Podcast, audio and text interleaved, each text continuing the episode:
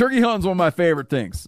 And one of the key tools I use for turkey hunting is the OnX Hunt Map. I use it incessantly when I'm hunting turkeys. Being able to find a new piece of public or gaining permission on private opens up opportunities for gobblers. OnX Hunt has a special offer for you this spring. Use the code MeatEater to receive 20% off your membership at onxmaps.com slash hunt. You'll find more birds this season. I- I'm telling you, I rely on um, OnX Hunt when I'm hunting turkeys. It is an invaluable turkey hunting tool. There's nothing like snook hook sets at dawn or catching a tarpon in the moonlight. Find your next fishing trip made easy on fishingbooker.com and experience the magic of the Sunshine State or any other destination on your fishing bucket list. Book a blue water adventure in search of sailfish or go snapper fishing with the kids. With over 6,000 captains and trips to choose from, planning your next one just got a whole lot easier. Download the Fishing Booker app on the Google Play or App Store or visit them online at fishingbooker.com to book your trip today. Many of you know Axis deer is considered to be the best tasting venison on the planet. I've been hearing that for years. And that those deer cause some ecological harm. Well, Maui Nui Venison is bringing those Axis deer to the market. So you can get some fresh cuts and sticks shipped to your door. Visit MauiNuiVenison.com. That's M A U I N U I venison.com. Use promo code MeatEater for 20% off your order.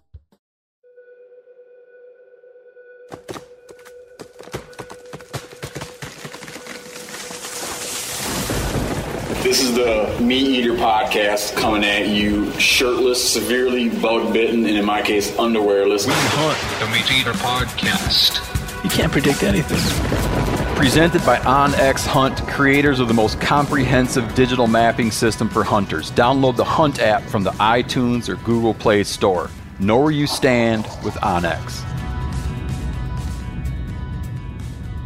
Uh, Yanni, can you, can you tell everybody about your roadkill moose story? Sure can, Steve. Go ahead. I was on my way home. Hard day of work. Yeah, it was late actually. It was after Working late. It was after six. What I like to hear. After six, beautiful day though. I remember because I was in my shorts and a short sleeve shirt, and at that time of the night, it was still nice and warm. I was actually on my way to meet my neighbor because the uh, post production team needed a uh, piece of uh, metal, um, sheet metal, or something of, of the like to put underneath some food that they were going to be shooting, and they wanted a different background. And as you know, my neighbor, Okay, you ought to plug his business for Oh, anyone, yeah. anyone living in the Travis Barton of Southwest Montana. Barton Fabrication. If you need any sort of uh, welding, cool metal work type done, Steve had a uh, what's that thing called? It's a long list. He made my 3 16th inch thick garden boxes out of welded steel plate, which are cool as shit. Yeah, they look nice. He made he he does like fancy houses, I should point out, but I have him do like low grade stuff. So he did that. He we I had a stainless steel trompo, which is like when you're in Mexico and they got the the big thing of pork that spins on a spindle and you order a taco and they shave off. Mm-hmm. They take like a machete and shave off hunks of meat onto a street taco. Yeah, I think more people would uh, understand it though if you just said like a hero. Like if you had a Greek place and you look in the back and there's that big hunk of meat. Yeah, if, okay, around. if that's where you like to go for vacation. I don't.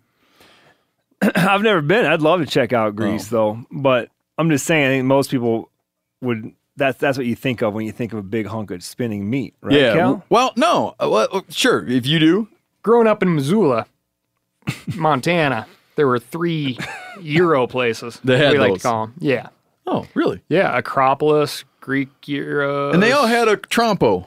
They didn't call it a trompo. They probably call it some Greek thing. Yeah, yep, correct. Uh, how would you say it if you're goofing on like a trompolo? Trompo, Trompolo? I don't know. And if you put a Greek spin on it, Oh, a trompopolis. Tromplococus. So Anywho, he, Anyhow, he's welded up a bunch we- of stuff. Yeah, mine was hand crank. You had to hand turn. Ronnie Bain made it. We used it once at my wedding, but it was hand turn, and Mm-hmm. so he retrofitted it for a.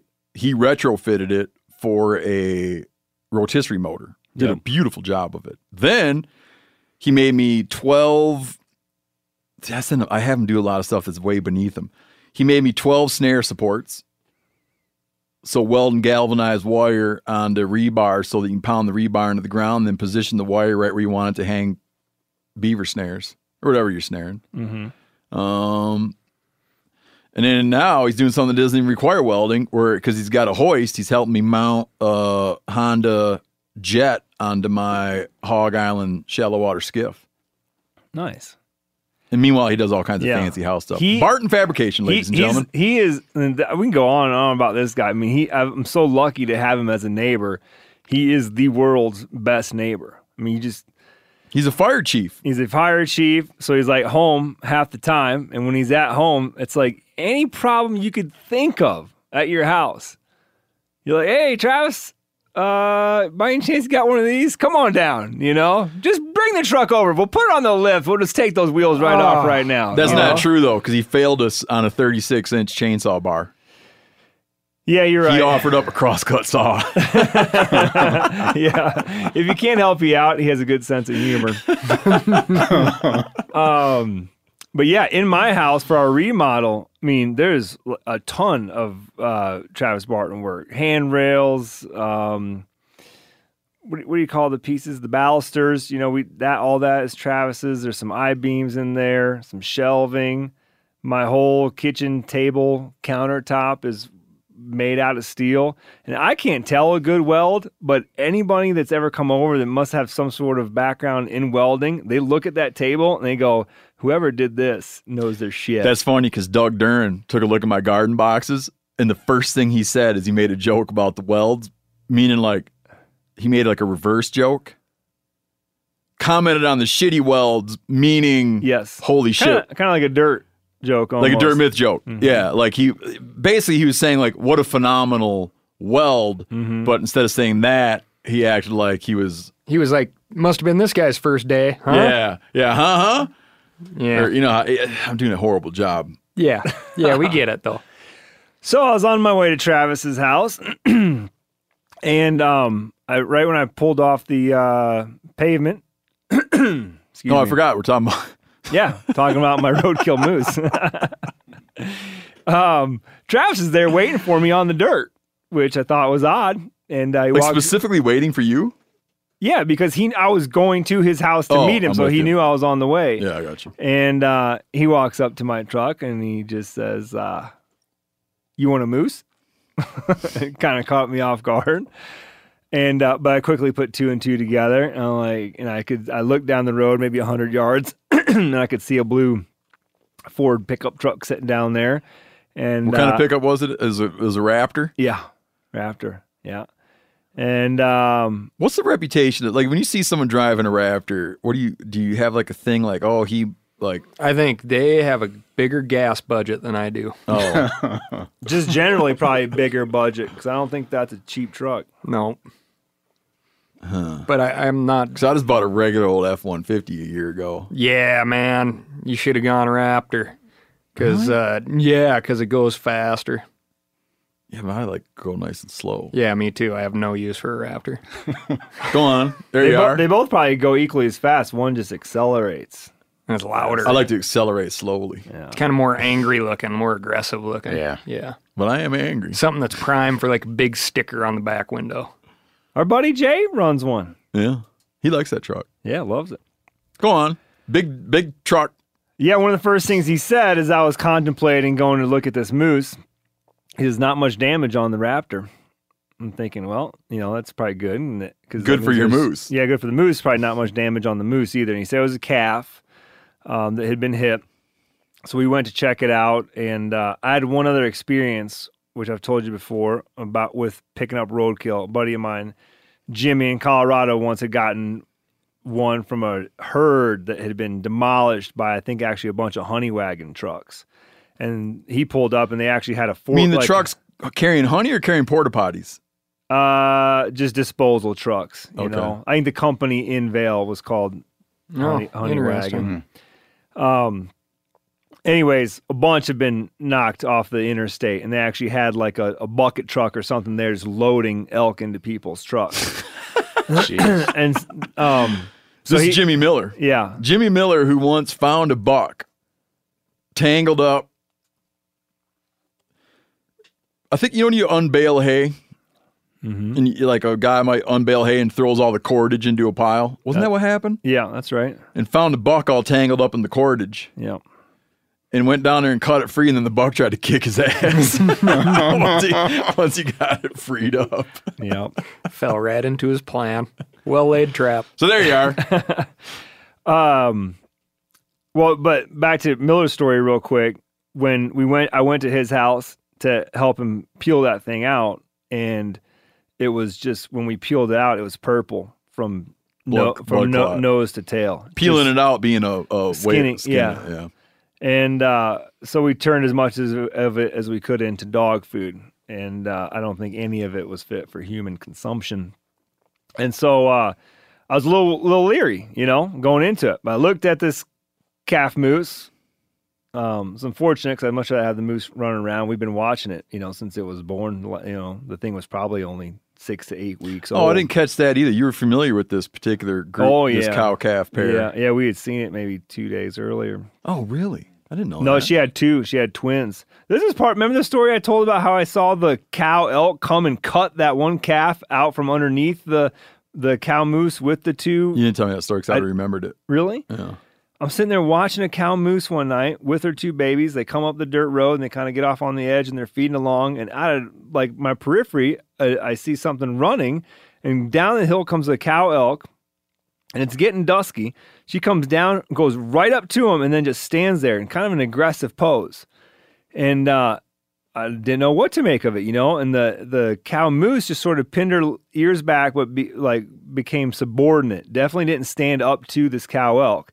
And the cow elk sort of starts chasing him a little bit, and it's like half play but half aggressive. And she sort of starts cutting between the two uh, calves. And again, these guys are like they look like they took their first steps a week ago, you know. And uh, it, it's getting darker, but eventually the cow moose runs up the hill with one of the calves, and the cow elk stayed with one of the calf moose. Like an it- abduction? And it, Like it was a that- pedophile? That Kidnapping? it, it, it, it was like that. Yeah, it was like it was like in, in humans, you know, thought you're like, oh, she must have lost her her cow elk or her cow her calf. her elk calf, and now she's trying to pick up another one from this moose.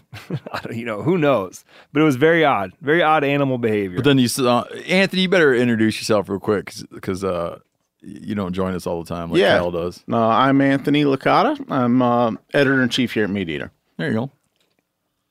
Welcome. Thanks. yeah, nice to have you. First meat eater podcast. Yeah. Oh, really? Yeah. I've been, uh, Oh, you but you sat with us the other day. yeah, I sat the other day and I've been on a, a hunting collective a couple of times, but I've been working remotely for first couple months here on the job, but finally I'm here in Bozeman. So, you'll be able to editorialize. yes, in chief, you bet. Oh, um, so yeah, I had some history with uh with this calf. So there you are, Ford Raptor. Yep. And uh, it looks like the, the calf has like a blow to the head, and then one of its back legs is, you know, broken, flopping like be- below the knee. And uh, otherwise, doesn't look messed up at all. There's not a lot of blood on the road. Travis is like literally, Well, now why did he not want it? he's not a big hunter, not a big wild game guy. Um, his daughter had actually witnessed it happen. It was kind of traumatic for her. She's, I don't know, not quite high school age. Um, so I was like, "Well, do you want some of the meat?" He's like, "Well, yeah, just but just don't tell my daughter where it came from, you know." Um, so I'm gonna get him some meat, but uh, yeah, that's just not his style, you know, not his style. Um, Eating stuff he found dead on the side of the road. yeah, or just I don't, I just don't think they eat a lot of wild game in that house. Got you. He's too busy welding, fighting Yeah. fires. Yeah. Um, so yeah, checked it out and uh, sort of uh, talked to Travis about what it would take to get it. I kind of knew the steps, and I said, "Well, let me just call Highway Patrol." I think that's who I called, And Travis is the kind of guy again to sort of you know build his character out a little bit. I'm like, uh, yeah, I'll call Highway Patrol, and he just rattles off the number. um, and so I call him, and the guy says, "Yeah, man, real easy. Just go onto the Fish and Wildlife website, and there's an application. Fill it out, and make sure it's filled out and submitted within like 24 hours. Have at it." Um, and so we, uh, Travis and I try to put it into the truck as it was. It was too heavy for us to just two men get into the back of the truck. So I gutted it right there on the median. I'm sorry, the shoulder. And you had a good point. This thing's only a few months old. Yeah, maybe not even two months old. Huh. Yeah. The sweetest. That's an insane amount of growth. Oh, it is. It's Two months. amazing. Amazing. Yeah, think about what that cow must have to do to produce those calories. To have Oh. two of them, you know, putting on that kind of weight. Yeah, and So you've, I mean, uh, you're the my mental picture of your neighbor is he's not a small dude either. No, he's a tough guy. I'd beat his ass. I felt like it. what a amazing amount of growth. So I got it right there. Slide the guts down off the uh, off the shoulder. It's kind of a steep embankment. Goes down into the the ditch, grassy area, kind of. We we slung her in there. Went and did the uh, you know, like I said, the permit application there online, and I don't know. Thirty minutes later, they sent me an email. It said, "Here's your salvage permit." oh, so no physical inspection. Nope, no, no. Um, there was actually a, I think it was a, she was a sheriff maybe that rolled in while we were working on it. She might have been there right at the end to kind of help push a little bit to Oh, get awesome. to get the uh, moose in there, and she didn't have much to say about it. She said, "Ah, good for you." Great. Now Um, the the awful the guts um, with that salvage. That's where Yanni broke the law. Yeah, I was gonna ask. But what are you asking about? That with the salvage permit, right? Aren't you supposed to remove anything that could attract other Yeah. animals too? Yeah. There's something to that. Oh, that's the logic behind that. Yeah. I hadn't put that together. Yeah, they don't want like then a bear- Predators and Oh, scavengers that getting makes whacked. sense. They don't want then the bear, and then you got like this whole vicious cycle. Yeah. Yep. I was wondering where I, I was- I thought it like a, like they didn't want people to see a gut pile. And Janis is just downloading salvage permits all year long. He's like, got a bear, a moose, a mountain lion. all in the same spot. Ah, my truck's got like 250,000 miles on it, so you know, with another ding. but you broke the law by leaving the gut pile there. Yeah, yeah. So I called in the morning, and they said, "Yep, next time, you know, take the guts too, and um, don't leave them there on the side of the road. Otherwise, you're all set, man." So yeah, we let it. We butchered it up that night, quartered it. Got luckily a, a neighbor of mine had an empty fridge that was turned on, sitting in his. uh It, it wasn't completely empty. He, he has beer. I was say you might have an energy efficiency chat with that fella. yeah, he's got some beer in there, Hmm. staying cold. But uh, we moved some things around. We're easily able to get the whole moose in there. Yeah, let it sit for a week, and then butchered it the next weekend. And uh, I, I gave you a package of the ground. Did you eat it yet? No. I It's was- some of the. I can't like. believe you just sent me like a package. I mean, that's great. Thank you, but just a package of ground, huh? Well, to be fair, on the text message chain, you were like, "No, I'm not going to come help, but I'll take the tenderloins." yeah, and I, I, uh, f- I will admit also, Janis called me right away, and he's like, "Hey, if you if you can, do you want to come up and help?" Oh, did I you was- ask for help? Yeah, just with the uh, just cutting it up. summer You a- evening, like and you his flip-flops. specifically asked for help, and I said no. No, no, no, no, just Cal. Yeah, and I, I felt like a gone dog. Trying to cut me out. Hey, uh, Phil, the engineer, what do you think about all this? Uh, I think it. I've never had moose. You, I think you were about to go into the taste of the of the, the ground, right? Yeah. How- well, just as is it? moose in general. The smell before we even butchered it. I gotta talk about this because it was the like the sweetest, most like grassy, fresh cut hay. Like to the point where it's almost like so pungent that it might turn some people off. But I think once you get through the pungentness, you just realize it's just like this sweet grass smell. And I don't know if it's from the the eight the extreme young age of the animal or if it was just his diet at that time. It was definitely haying. right, fresh season. green growth time of year. Yeah, but and and that meat definitely it's nowhere near as pungent, but it definitely carries that hmm. Palate with it. You know what you could tell me if you wanted to impress the hell out of me? You tell me that you drank the curdled mother's milk from its stomach. Yeah. Sorry, not going to impress you. Uh, lose again. Yeah, so got a. Uh, I mean, I bet I didn't weigh it, but I bet you we yielded um, well over a hundred pounds. Are you serious? You Yeah. more meat than you would have gotten off a big mule deer buck. Yeah, it was no, it was definitely like a uh, small to medium cow elk. That's impressive. Yeah, I think I will take a little bit of that. yeah, no, there's plenty. I don't know why I only threw in the ground. Maybe because that's all I was looking at when I was getting your turkey, and the ground was sitting right next to it. Yeah, Yeah, no. because I remember giving you some real nice uh, halibut fillets and salmon fillets. That's right. Well, when choice you get cuts. through that burger, Yep. Yeah. choice you can ask cuts. for some more. choice cuts. I wasn't like, hey, here's the guts off some salmon. Steve's choice cuts. Um, good, good on that. yeah, I we got a lot to cover. I feel good. Quick nipple biting story. They flood in. you aware of this, Anthony? I am. They flood in. I am. guy guy was sitting in a lake. I think he's in Massachusetts. He rode in because we got to talking about other people getting their nipples bit by fish. Um, which is started out we were talking about a woman tearing her nipple on a. She rode in that she tore her nipple on a barbed wire fence. and it was a mess. And then all these nipple injuries. And the, she was in a hurry to go hunting, which hunting is what I, re- what I she really got out of like some kind of she got out of some kind of athletic event Mm-hmm. and was trying to get out in the dove field, hopped a fence, gashed her nipple. She said her ex husband called it Scarface. she said she'd gut me like a fish if I gave her name, which I never did. I like her. Uh, and then more nipple stories came in.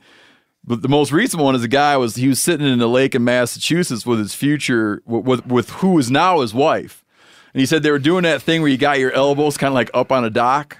You picture what I'm saying? Yep. Like hot tub style. Yeah, hot tub style in a lake, elbows up on dock, and all of a sudden, yow! Looks down, his nipples bleeding all over. What's funny is he must not know a hell of a lot about fish because he said he thinks it could have been bluegills because he had seen. Here's where the story gets weird, but I believe every bit of it. He had seen some guys spit and dip, spitting tobacco juice into the water, off the and same dock. and bluegills were eating it.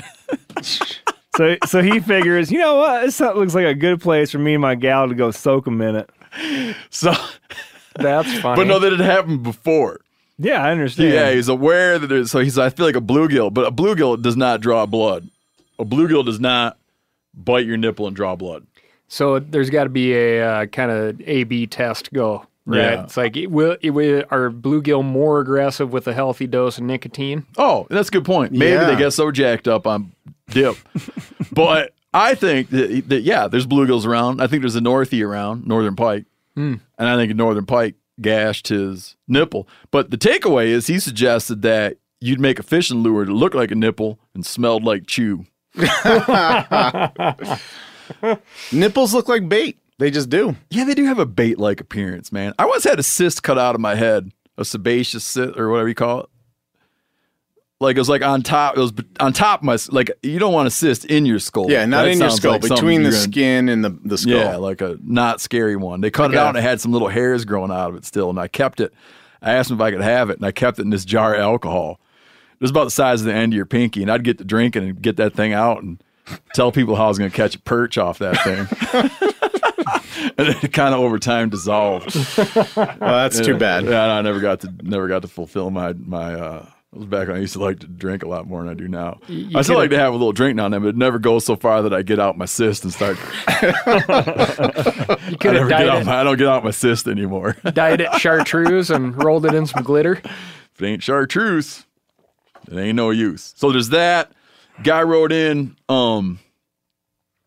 Oh, Anthony, talk about the thing that we, you were going to talk about real quick. Bigfoot? Yeah. Yeah, one of my favorite subjects, right?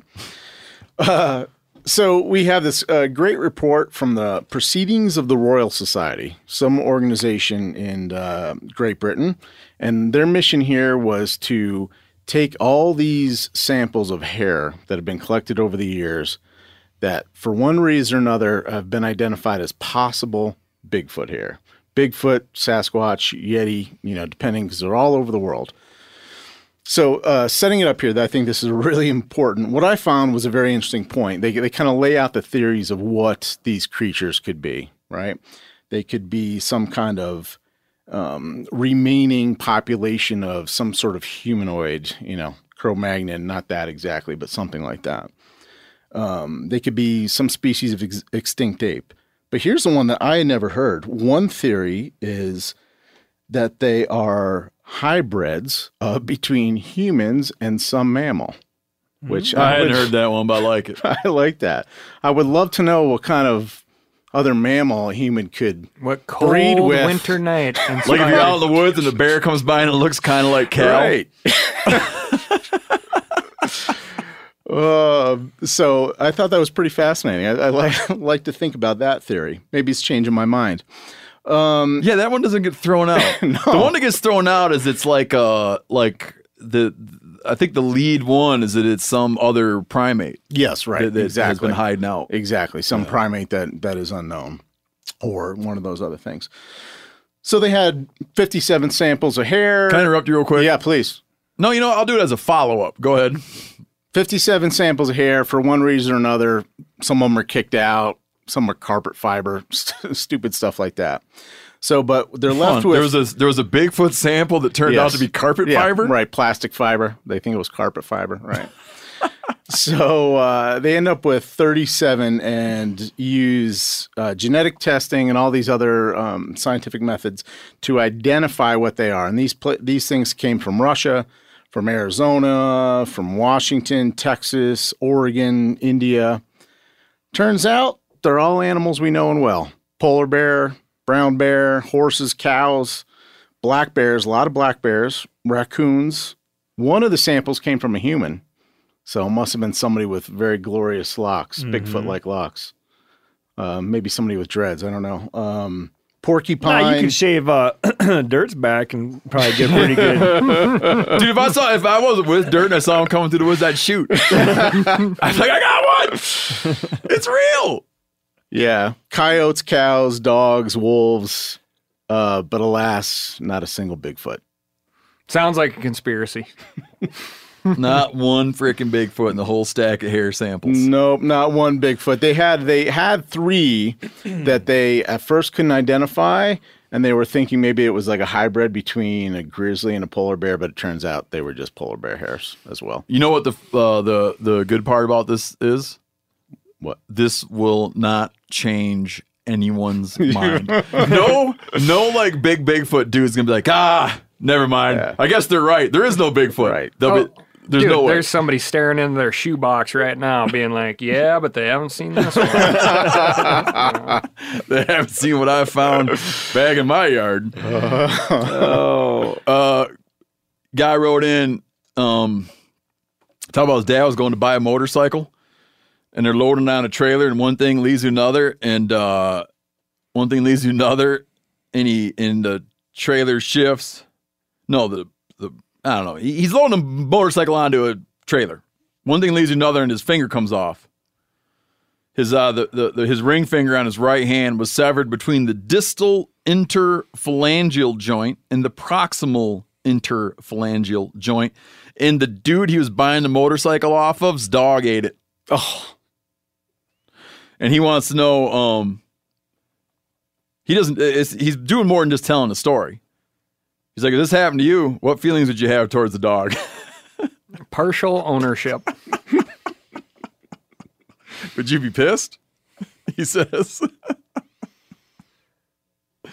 um if someone later told me that, man, had you just grabbed that before that dog ate it, we could have just reattached it and you would have it now, I would be pissed. Could you get that? Could you make that dog puke or get it out of its stomach and put it on? That'd be even better. Dude, if my brother's dog Shifty ate it, you could have killed Shifty and cut it open, and that dog would have been fine. The finger would have been fine because that dog eats stuff and doesn't chew it. you could give it a big strip of like whatever. The other day, I, had, I gave it a, a we, we were out hunting and, I, and we had some smoked Canada goose breasts, and the dog was like dying. You could tell it was hungry as all get out. And I peeled away the skin off a smoked goose breast, and it like didn't even pretend to chew it. it just gone. Not even one chew. when I was a kid, I had a, a lab that I, I was eating a popsicle, right? Uh, and I set it too low. Lab came out, boom, gone. Two days later, popsicle stick came out. Strip the strip the sucker right off it though. As looking at like you could like you could use it again or use it for a craft project. Send it back in for a refill.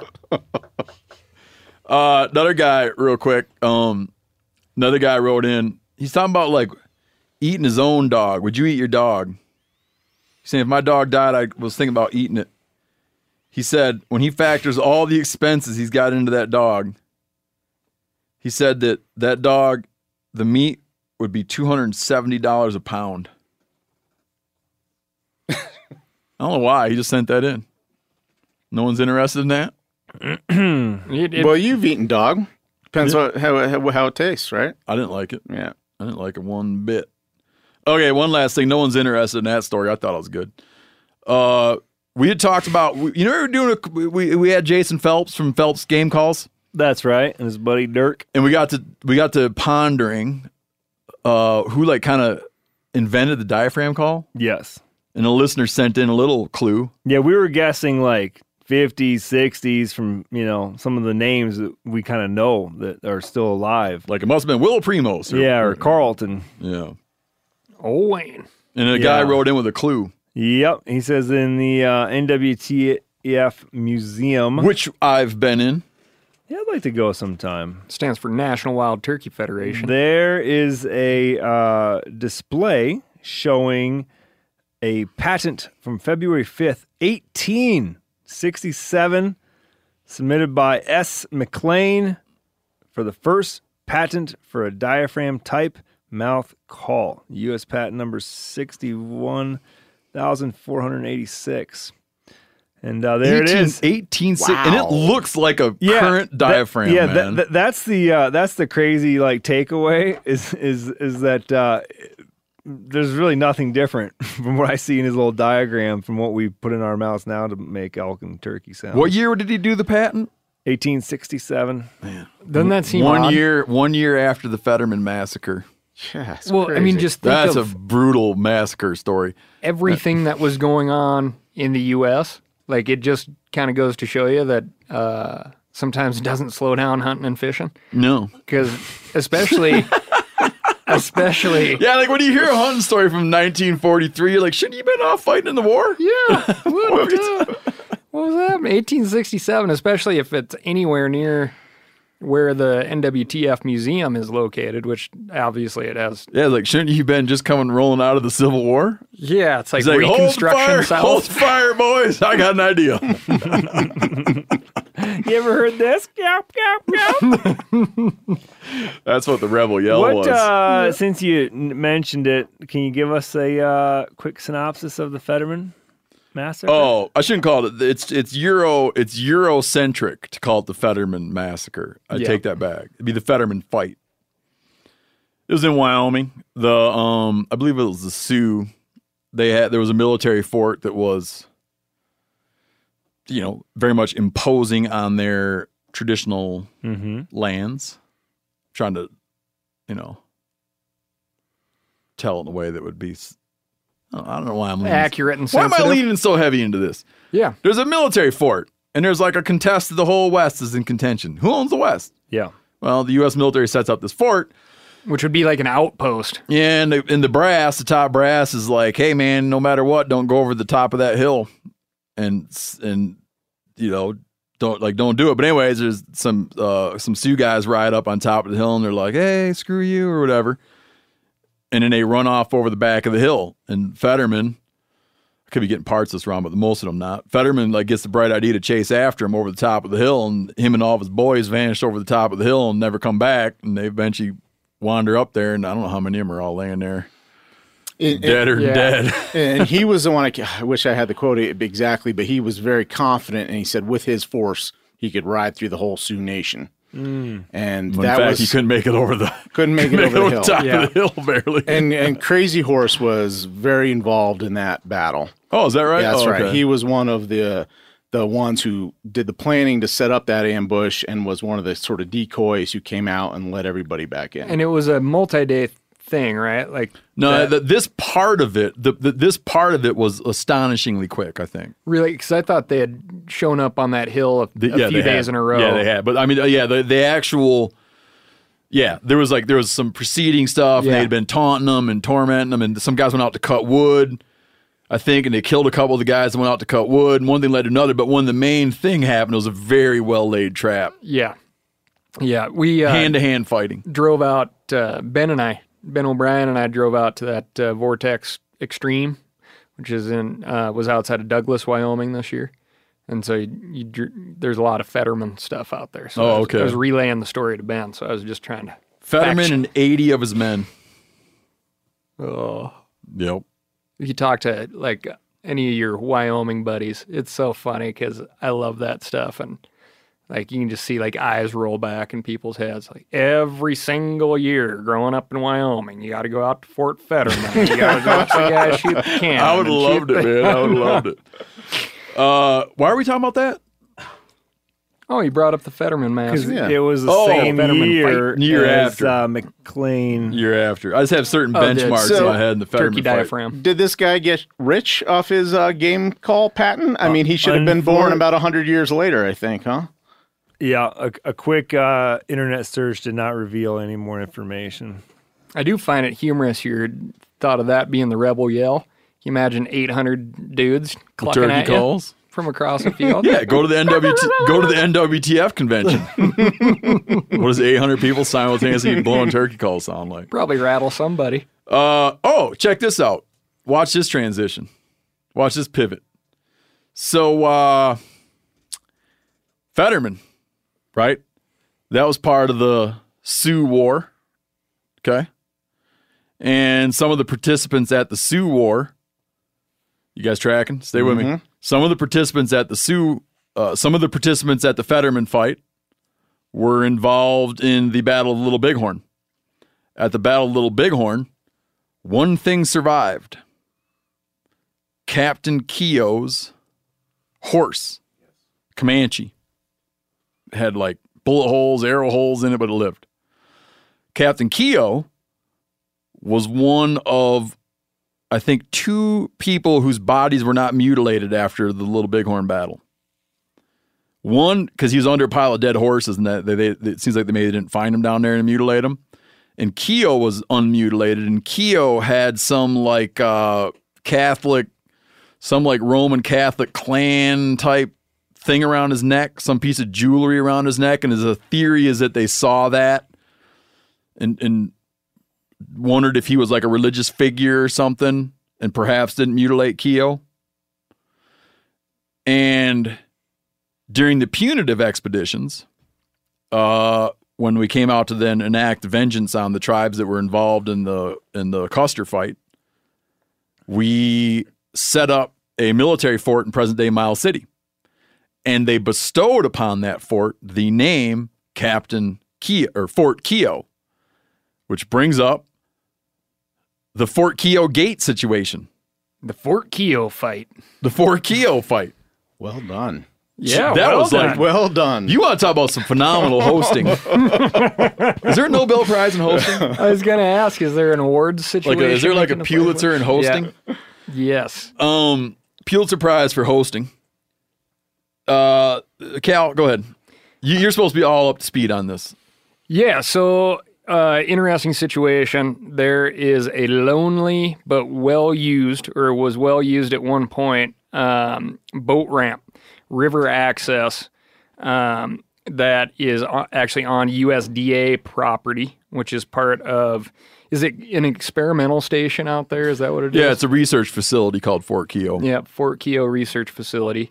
Um, they're right out outside of Miles City, but Yeah, they do great. They do they do a bunch of great work, man. I mean, they work. They do a lot of. They do cattle work. They do genetic Yeah, work. they rangeland study. rangeland stuff, invasive plants. There's a lot of valuable work that comes out of Fort Keogh. yeah, full ecosystem focus. Really, I mean, really neat stuff. Uh, Um, even like I know that there's research that comes out of there too, having to do with uh, after a coal mining operation, um, best best ways to reestablish shrubs and forbs and things when when you're in the remediation process. So like you know, clean up stuff afterward. Not clean up, but getting robust plant ecosystems back in shape and disturbed ecosystems. Yeah, and and ecosystem, not like monoculture. Uh, Tons of work. Rangeland, rangeland, Yep. cattle, and what cattle eat. yep. Yep. Um, and uh, yeah, so anyway, there used to be, uh, you know, general public access to this boat ramp. Then a couple of bad apples spoiled that access by um, doing what every Eastern Montana kid knows not to do, which is go out and drive around after it rains out there and Hot dogging around in ag fields. tore up ag fields, tore up the road, um, and you know, as a lot of folks would do, they said, "Oh, enough of this," and they closed it off. And then uh, a handful of groups got together, Walleye Unlimited. Um, I think general, maybe there's a general sportsman's group for Miles City. Um, The, the community, a lot of community members a lot of City. community members, a lot of businesses within Miles City, uh, backcountry hunters and anglers, uh, all got together. They raised uh, a little over ten grand, I believe, to for the very specific purpose of getting this river access open to the public again by finding a middle ground of installing a key code gate so there's some res- um, accountability for folks using the access because you would have to uh, call in, get a code, uh, probably provide your license plate number, ALS, your you know fishing license number or something like that, and uh, everything was good to go. Yeah, and this uh, did you cover this? I feel like you did. That there's not a lot of reliable. Um, there's not much reliable river access in this area because it, it the, the the the the river fluctuates. Yes. It's a, it's a wildly fluctuating water level, Yeah. and, so there's oftentimes not a good place to launch. I mean, this is like one that's like always, no matter what the river's doing, you can launch here. Yeah, and I want to say there's like 70 plus. You got to go about 70 miles, give or take, to the next like very reliable access, unless you use this kind of below watermark access, with, Which is, like, kind of quite illegal. Yeah, Yeah. exactly. So, um, it's always better to have these established things. It's just better for for everything. Centralizes the human impact on uh, areas. So um, everything was going around well, and then the uh, USDA came to the conclusion that this that it had to be uh, done through slightly different means, and it really slowed the process down. So And US meanwhile, people had spent a lot of money specifically to address the problem. and they had the goal line like right there. It's like this is going to be done by this date. Yeah. and we have this money very specifically. It's not just going to this general pot, it's going to this very specific thing that everybody wants and everybody's behind it. And here's this date coming down the road. And, you know, government just doesn't move that fast. Um, and so they're trying to get uh, basically an easement through USDA land that uh, I believe Montana Fish and Game would then be in charge of that easement.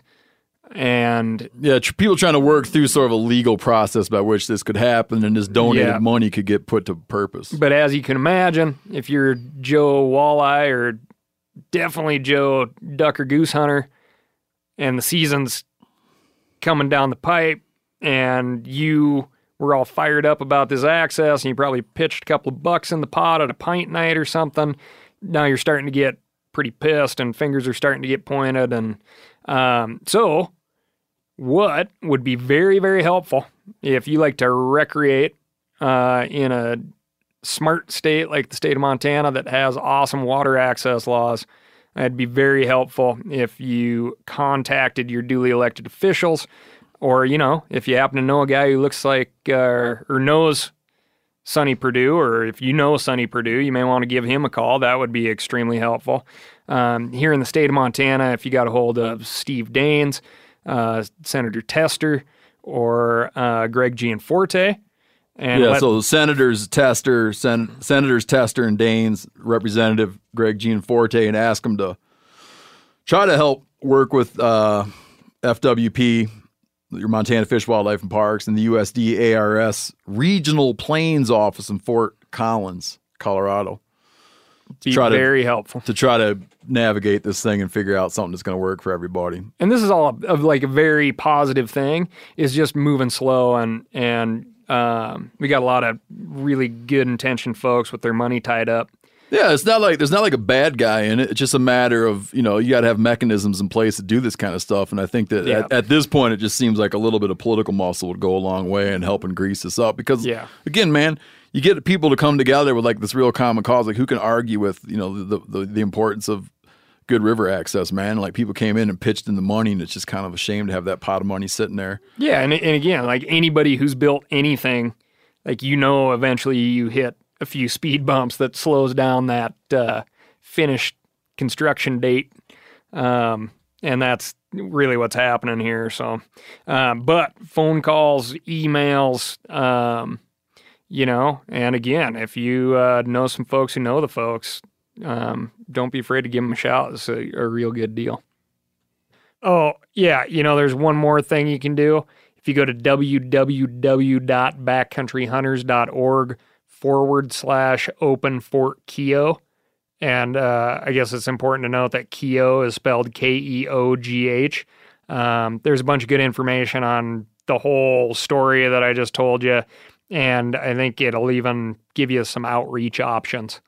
Ladies and gentlemen, Ryan Callaghan. Oh, if you want more from Cal, Cal's Week in Review. Yeah, check It's the only Cal's good thing on the internet. it's the only thing on the internet that's of any value. Is Cal's Week in Review. It's Oh, thank you. it's now being used in school curriculums. Is that right, Cal? Yeah, we got. Uh, I would honestly, I would love, love, love, love if the uh, person who wrote the iTunes review for Cal's Week in Review that says you are making this uh, mandatory listening for your high school science class. Dude, to that please is reach great. out to me. Yeah, Cal's Week in Review is a weekly roundup of wildlife and science news. It's fun, and uh, hopefully you learn some good things too. Kids love it because it's got good sound effects. Yeah, courtesy of uh, Phil. Phil's the sound effects Phil the guy. engineer. Hey man, it's a struggle to find time to manage one's finances. It's a struggle to find time to manage my finances. You go through like a busy week, and the last thing you want to do is spend time budgeting, you know, your expenses and tracking down customer service teams to cancel old subscriptions you're paying for that you don't use. But now, you use Rocket Money and does all of that for me. I'll tell you this this happens all the time in our family because like something will come out that we want to watch and they lure you in with a one month trial and you're like oh you know I'll, I'll do the one month trial then I'll come back and cancel then I can watch this whole thing and then like you don't you forget about it and then and then a year goes by and you've been paying these guys 12 bucks all year and never watched a single thing this finds that stuff and gets rid of it for you Rocket Money is a personal finance app. It goes in and finds and cancels your unwanted subscriptions. It helps lower your bills so you can grow your savings instead. Rocket Money has over 5 million users and has saved a total of $500 million in canceled subscriptions, saving members up to $740 a year when using all of the app's features. Stop wasting money on things you don't use. Cancel your unwanted subscriptions by going to rocketmoney.com slash meat eater. That's rocketmoney.com slash meat eater. Again, rocketmoney.com slash meat eater.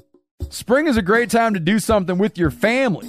Do some spring cleaning, which I kind of started today outside, planning outdoor activities, which I'm always doing, taking a little trip to Hawaii with your kids for spring break, which I just did, which was great. You know what else you can do for your family this spring? You can shop for life insurance with Policy Genius. Make that part of your financial planning for the year. I've said it before a, a thousand times, I'll say it again. When my wife and I, when we started having kids, we got serious about life insurance, and man, I felt so much better after we did. With Policy Genius, you can find life insurance policies that start at just 292 bucks per year for a million dollars of coverage. Some options offer same-day approval and avoid unnecessary medical exams. Even if you already have a life insurance policy through work, it may not offer enough protection for your family's needs and it may not follow you if you leave your job. So save time and money and provide your family with a financial safety net using Policy Genius. Head to policygenius.com or click the link in the description to get your free life insurance quotes and see how much you could save. That's policygenius.com.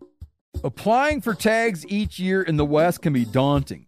Y- y- yeah, I apply for everything everywhere. It's daunting. You have to go to a variety of sources to formulate your best guess as to where to apply. Well, this is a thing of the past now. OnX just launched hunt research tools to simplify the process for all hunters. This tool helps organize the data that matters, makes comparing hunt options easy, and helps hunters develop a plan based on real metrics rather than gut feelings. OnX Hunt also offers all elite members a free digital membership to Huntin' Fool, who I use, for boots on the ground insight and knowledge, and a membership to Hunt Reminder so you never miss another deadline. Stop stressing over application season and apply with confidence in 2024. Check out OnX Hunt Research Tools, free for all OnX Hunt Elite members. Not an Elite member? Well, let's fix that. Use code MeatEater to receive 20% off your membership at onxmaps.com slash hunt. This is an app I use literally every day. I use it for every aspect of hunting, scouting, trapping, you name it. Okay, the next thing we have to talk about is I got a um if you if you came to me and said, "Who's the person you would who's the person that you would uh least want to be unhappy with you?" I would say like the Mossad, Israeli Mossad. and then I'd say Doug Duren. Like if it was personal, or, uh, that that's like what I would like. like that would be the order. I want to know where I fall on the list. Oh, you've been mad at me before, haven't you? I don't know. Yeah, I would, I would if someone told me Yanni, if, did- if I came into work, bother someone was like? Yanni's mad at you, I'd be like, oh, I'll talk to him. I mean, what could it be? uh, yeah, I wouldn't be like worried about it. I All feel like we'd get through it. Yeah, for sure. Um, Doug's all mad at me because we we were talking to and and we're doing something we don't normally do. Is Doug Doug Duren's joined us by phone. Um, we kind of ambushed him. We we were talking to some guys from QDMA on a on a recent episode. I think it was called the episode was called Managing Bambi. We were talking about a lot of stuff around whitetail deer. Um, oh, because it's kind of a crash course in all things whitetail deer in the news and, and whatnot. And I made a mistake. I made a regrettable. I made a regrettable. I, I, I was, you know, when you're trying to make a point now and then, and you kind of oversell the point. There should be a word for that.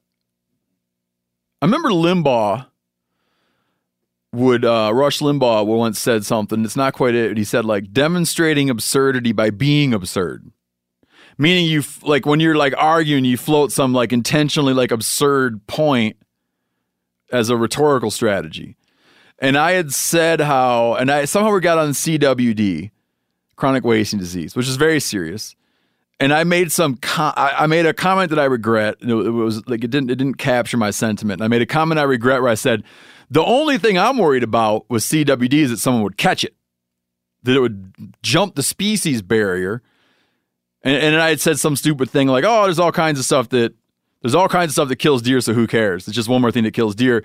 And what the point I was trying to make, and I didn't make it well. The point I was trying to make, I guess, is like it was that I was saying the thing that really, really scares me. The thing that really, really scares me is that hunters, um, uh, would contract chronic wasting disease from eating deer meat. Like that is extremely scary to me. And somehow some people interpreted that to be that I don't take CWD seriously or I don't think it's a serious thing or I'm somehow not concerned about it. It's like that's definitely not true. Uh, but the thing that most scares me, the thing that most scares me was that deer meat would somehow be determined to be or would become um, essentially inedible from infected animals. That's super like that like I feel that you could hold that belief, and I, my my feelings on CWD are more complicated than that. But you could hold that belief and use just that as a thing for all the reason in the world why we should be researching, fighting, stopping prevention of. So I don't know how that got taken to be like I'm like light on my concerns about CWD. But Doug, uh, who's joining us here, Doug, explain to me like let's say uh, God came down and said, "I hereby uh, declare that humans cannot get CWD. I've designed this disease to be uh, incapable of infecting a human. Why would people, uh, why, if you knew that to be true, why does CWD matter? Well, first of all, I'd like to say that um, if I was to make a list of people who were upset with uh, that I wouldn't want mad at me, the first one would be my wife, and the second one would be Steve Rinella. So I guess Yeah, but the Mossad will kill you. well, you've met my wife. Um, so to answer your question, the um, you know there's and, and you know the other thing you said is that there's all kinds of stuff that that kill deer, and that is very true. And all of the different diseases that kill deer um, don't do it in a pretty way. Um, EHD doesn't kill them in a pretty way; it kills them quick. CWD doesn't kill them in a you know, there's no pretty way of, of deer dying. So it's beyond that. CWD um, has a, a has an impact on the resource that isn't um, uh, just short term because it persists in the environment because it persists within the herd. Once you have it, you essentially don't get rid of it. So, um, so that then goes on to if you don't have it, you don't want it in your area. Yeah, it's not like like e, meaning like EHD or what you know people call it, sometimes referred to as blue tongue. Like it passes through. It passes through. Deer get sick. Some deer die. It goes away, and then maybe you don't see it again for twenty years. Right, and it's all dependent on weather and that midge and drought and all of that. And interestingly, one of the things that I've learned um, recently about EHD was that there were deer that were taken from northern climates and taken to um, Texas and places like that for breeding purposes, and those deer were insured. Um, their lives were insured, you know, by Lloyd's of London or, or some uh, a, a insurance company like that, and they would take those deer to um, someplace like Texas where they didn't really have a problem with EHD because the deer had developed an immunity to it over time. So they take these bucks down there for breeding purposes. They'd get EHD and die. Oh, And then they were collecting on the insurance policy, and now they don't insure deer anymore. But of course, what also has changed is they now take those deer to um, a breeding facility in a little tube. Um, they actually take semen there um, now, so that's one of the things that they've learned in that. So that that is a big difference. That the, EHD dies out, and then it, the conditions have to be right for it again to, to appear again, a drought condition. And actually, Spencer uh, wrote a really good um, a summary about EHD the other day that um, I read on your website that I, I thought was really good. yeah, at themeateater.com, ladies and gentlemen. Yeah, yeah. So that's the, the, the biggest thing. Once you have it, you you have it. So then, um, and it's going it, it will then and then can have an impact on the resource both both in the short and long term. Um, south of me here, um, prevalence in bucks, and you talked about this on that uh, with the QDM guys that prevalence has gotten real high. We, south of us, we have over 55% prevalence in bucks.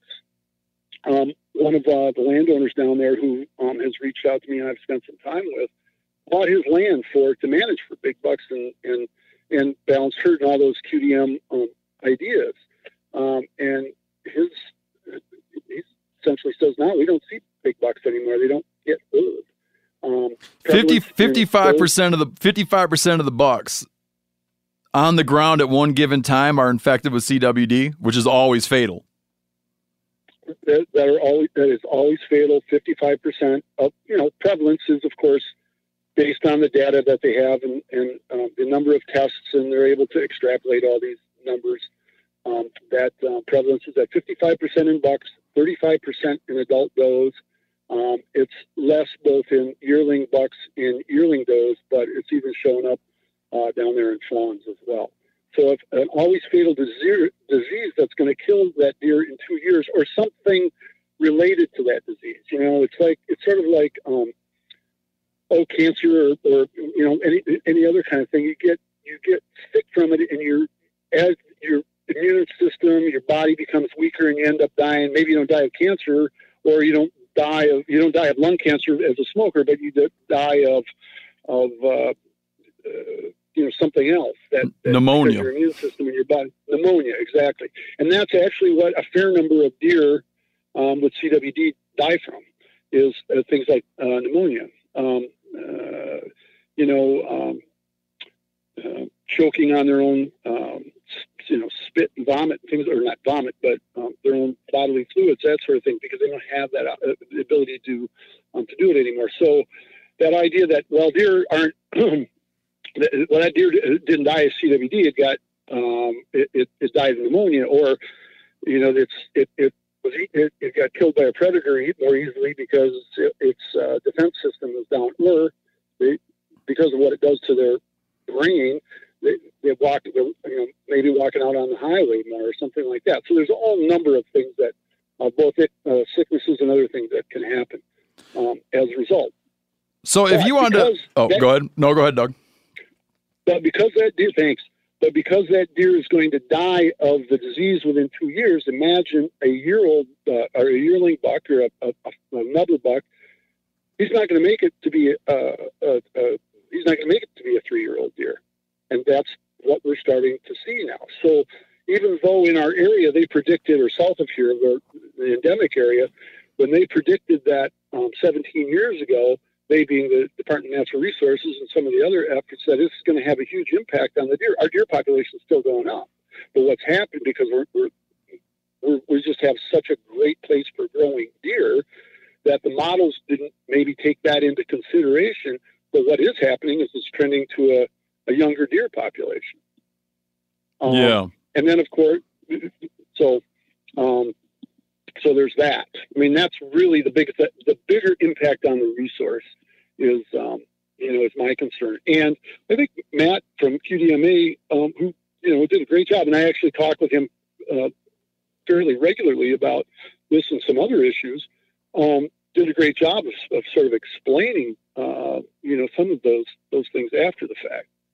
So if Um, if if uh, I know you're out working right now, but uh, quick question for you, and we'll, we'll pick this up because you you know you you're on the show all the time. We'll talk more about it, but real quick, like you've you've emerged as like a CWD crusader, right? Like you're like the you might even be like some people in your area might think you're like the crazy CWD guy because you're really driving awareness in your area. And, and I don't, I'm not trying to joke because you're doing it in a very constructive way of, of really looking for striving for solutions and striving for consensus. But I just want to ask out all fairness because you were like pissed at me about what I said because in some ways it would be that that you've kind of made this in a way your, your life's work and then someone like demeaning that.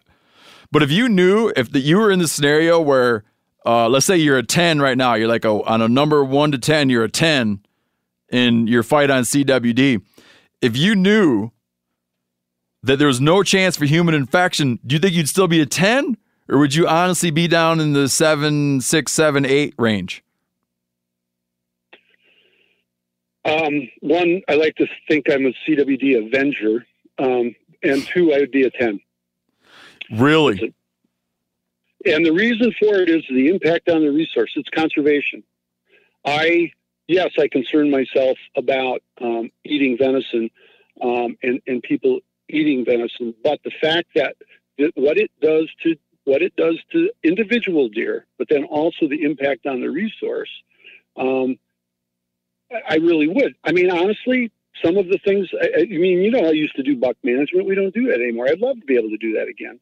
Um, and could I and could I do that? Well, sure. We would still have, and we we killed some nice bucks here last year, but um, we would still that that would continue to happen. But as that prevalence gets higher and higher, we um, deer are they're dying and they're they're and they're not reaching those older ages. So we're not getting to that older older age class. We can debate whether deer actually need to have age class uh, deer across all the age classes or not, whether that's you know important to the resource or not.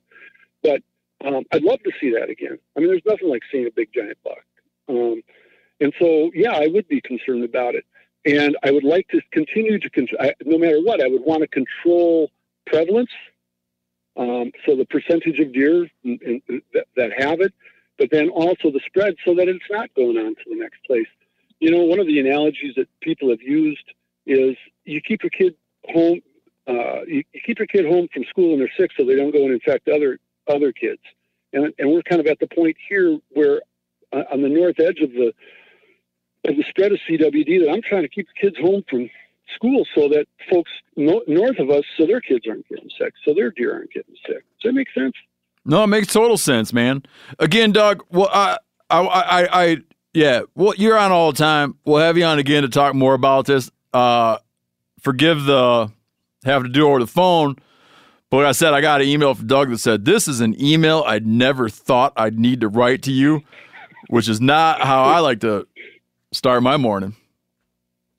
Well, Oh, I, Doug, are we do we still uh, we still love each other, right? I love you, man. I really do, and and I appreciate this.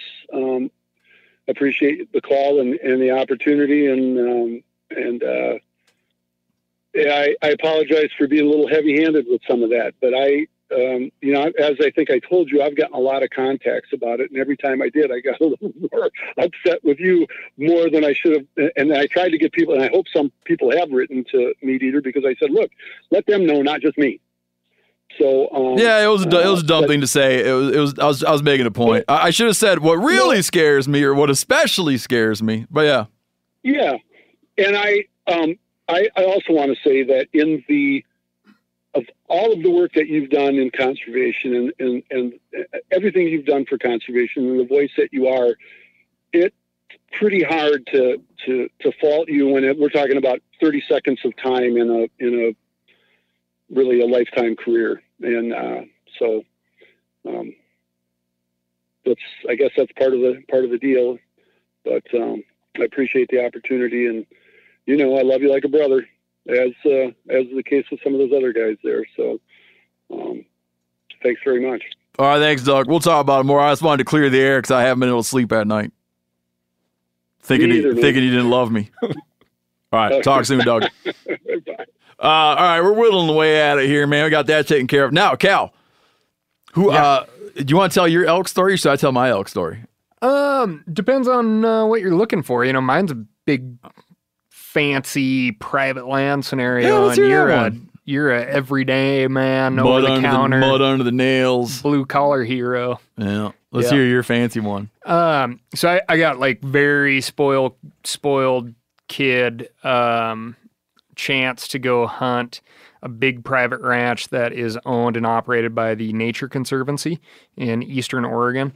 It's called the Zumwalt Prairie Preserve, and their mission statement out there is to preserve um, the last um, largest contiguous chunk of bunchgrass prairie uh, bunchgrass prairie ecosystem, and it is uh, really gorgeous. It's right outside of uh, Joseph and Enterprise, Oregon, um, which I understand are getting like more popular with um, like uh, your uh, Portland tourist crowd out there. So folks are kind of starting to discover that area, and I actually have some friends with a ranch in that same spot. So I've been traveling out there, uh, you know, every other year or so, and and it is big uh, like feeder stream tributary country for uh, Snake River, Hell's Canyon. Oh, okay. And it's like big. So you have those big flat top plateaus and then these big banded kind of cliff band grassy drops all the way down into like really dried um, kind of desert country. Yeah, it's that stuff that it's like those one of those areas where you feel like you're in the mountains because there's so much topography, but then you realize there's no like uplift.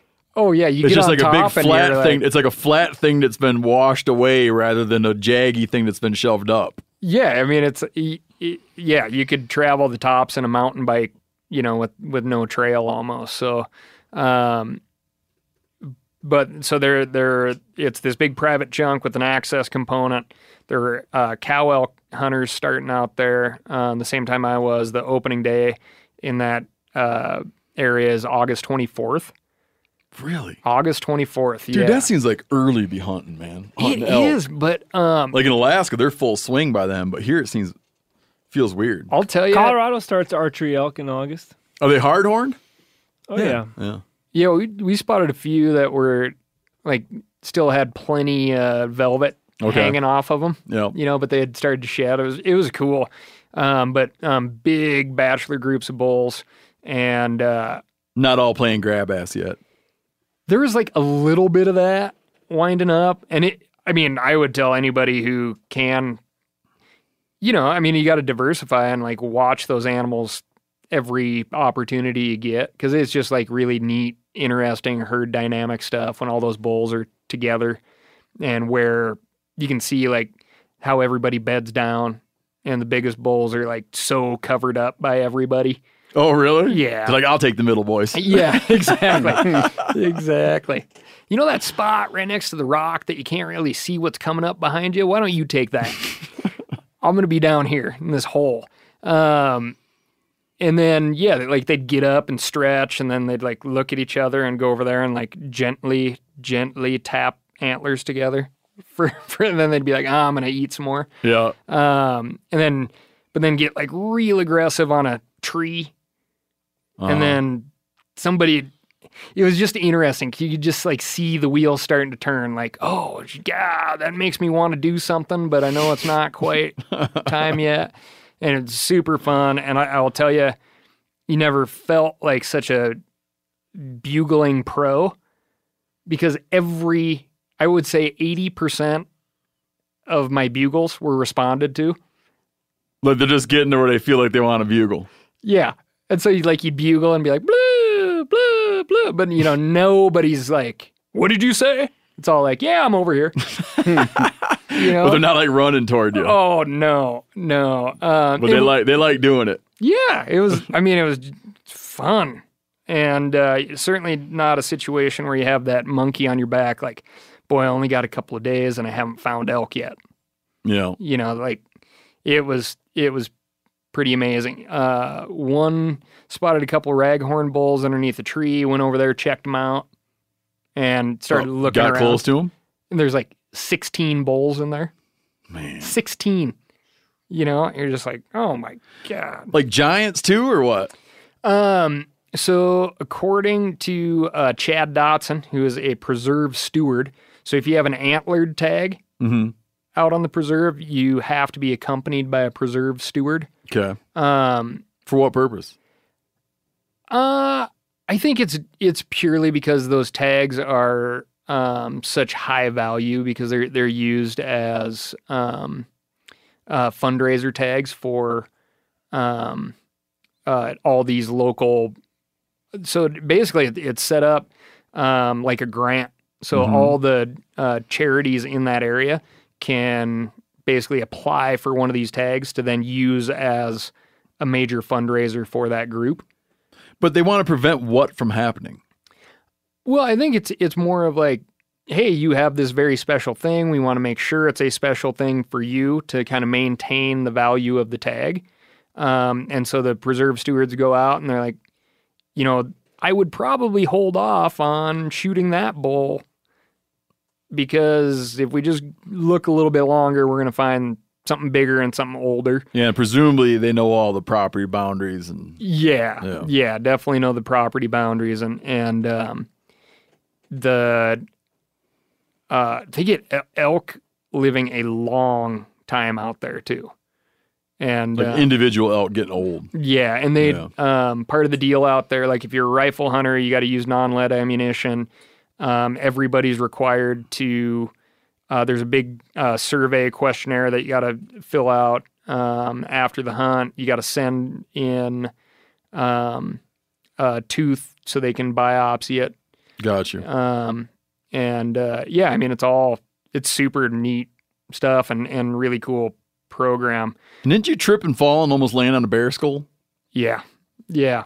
Yeah. Which was just like a total. So the interesting part here is yes, I, I shot an elk, turned out to not be a good shot. Like the interesting stuff came after. And um, so I shoot uh, the bull. I, I, it was a 24 yard shot. How was it not a good shot? I thought it fell right off. Yeah. Yeah. But this is like all this after the fact stuff. So, you know, I have this great shot, I have all the time in the world, take my time, well within my comfort range. Hunting with your recurve bow.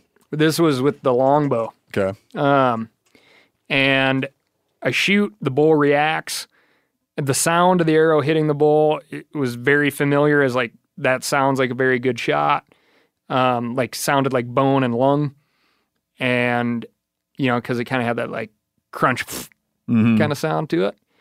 Um, that was my like little deflation type sound, and um, and the this is a huge bodied bull, and he's got this really distinct old man bugle. Um, but then when he stepped out, he's not like not that big of a antlered bull.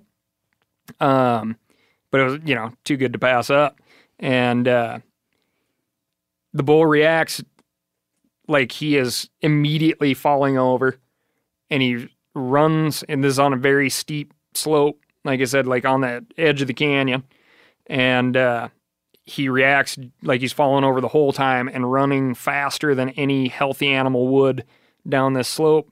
Then all of a sudden, somehow hits the brakes, makes a 90 degree turn, takes a couple of steps on this, what turns out to be a game trail, and disappears from sight. Um, at that point, I'd ripped a big bugle. Uh, yeah, my theory is like bugle, particularly with big bulls after they're hit, um, because I find that they react better to like their anger, sense of anger. Like they Like you might thinking you might pause him.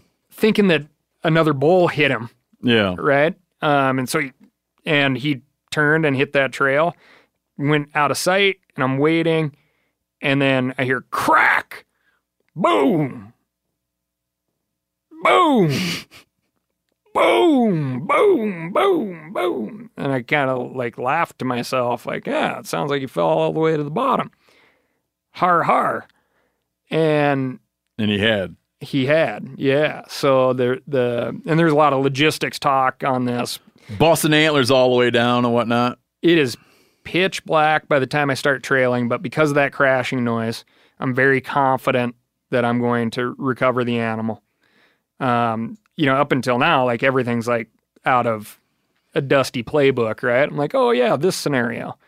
So go down. I I find it was actually easier to track in the moonlight, um, oddly enough, or not in the headlamp light, um, because like there's so much elk sign over there, but like the big digger marks of this bull running so crazy just seem to pop out Yeah. more in the headlamp. More in the light. Yeah, and uh, Hum. More in the headlamp or more in the moonlight? More in the headlamp. It was pitch black. There was no Okay. moonlight. Yeah, I oh, I'm misspoke. sorry. I'm sorry. I misspoke. And uh, so I'm tracking him. And Then I find the arrow, and I'm like, "Uh oh, that's not good." First of all, I'm like, I am the best tracker in the world. I found the arrow in the pitch black, and then I look at the arrow, and I'm like, I am a terrible shot because Where'd you hit him? uh, I ended up hitting him in the front low on the front left leg. So, I mean, the bottom, uh, basically like the bottom of the shoulder, um, above above the elbow, um, and uh, that leg broke, Oh. but it didn't break on impact. It broke when he. This is all right. My assumptions here of the data I collected, but it broke once he took a couple of steps on that game trail. Know. Um, and I, you know, I have the bone with the broadhead in it, and there's a big spiral fracture up, and the break was actually below the impact of the broadhead, and then that sent that bull tumbling downhill, That caused him to fall off the cliff. and he fell off three cliffs, and I'm, you know, I'm picking my way down through this stuff, but that whole bull, and this is the biggest bodied elk I have ever certainly ever taken myself. But that whole bull was, you know, somewhere between six and 10 feet off the ground three different times. Oh. And, uh, I had to have with a mountain goat one time. We wound up with like 13 pounds or something to meat. this was the, I wish I could, I do wish I could somehow contextualize this properly and then, and then show the pictures online because the, the trauma is, is just ghastly. And, uh, I did make the comment. I'm like, man, I wonder if Oregon Fish and Game would slip me a cow tag because I don't know if any of this is going to be usable. But the rock slides um, that the bull had to have gone through, he was traveling so fast that there was very, very little blood. Um, there was zero hair, which I found just unbelievable. Um, but I, at first, like, I'm like, well, this is the way he had to go. And I can't find any sign of it. It's all active rock slides, so they're all smooth. Yeah. And uh, and then I see this rock that looks like somebody hit it with a hammer, you know, like all chipped white and broken. Mm-hmm. I'm like, what? Is odd. And then I look and I'm shining the headlamp around and I can see the bright white inside of uh, an antler. Like the core of the antler is shining bright white Yeah. and it's like reflective almost. And I'm like, oh, okay, well, here's a chunk of an antler.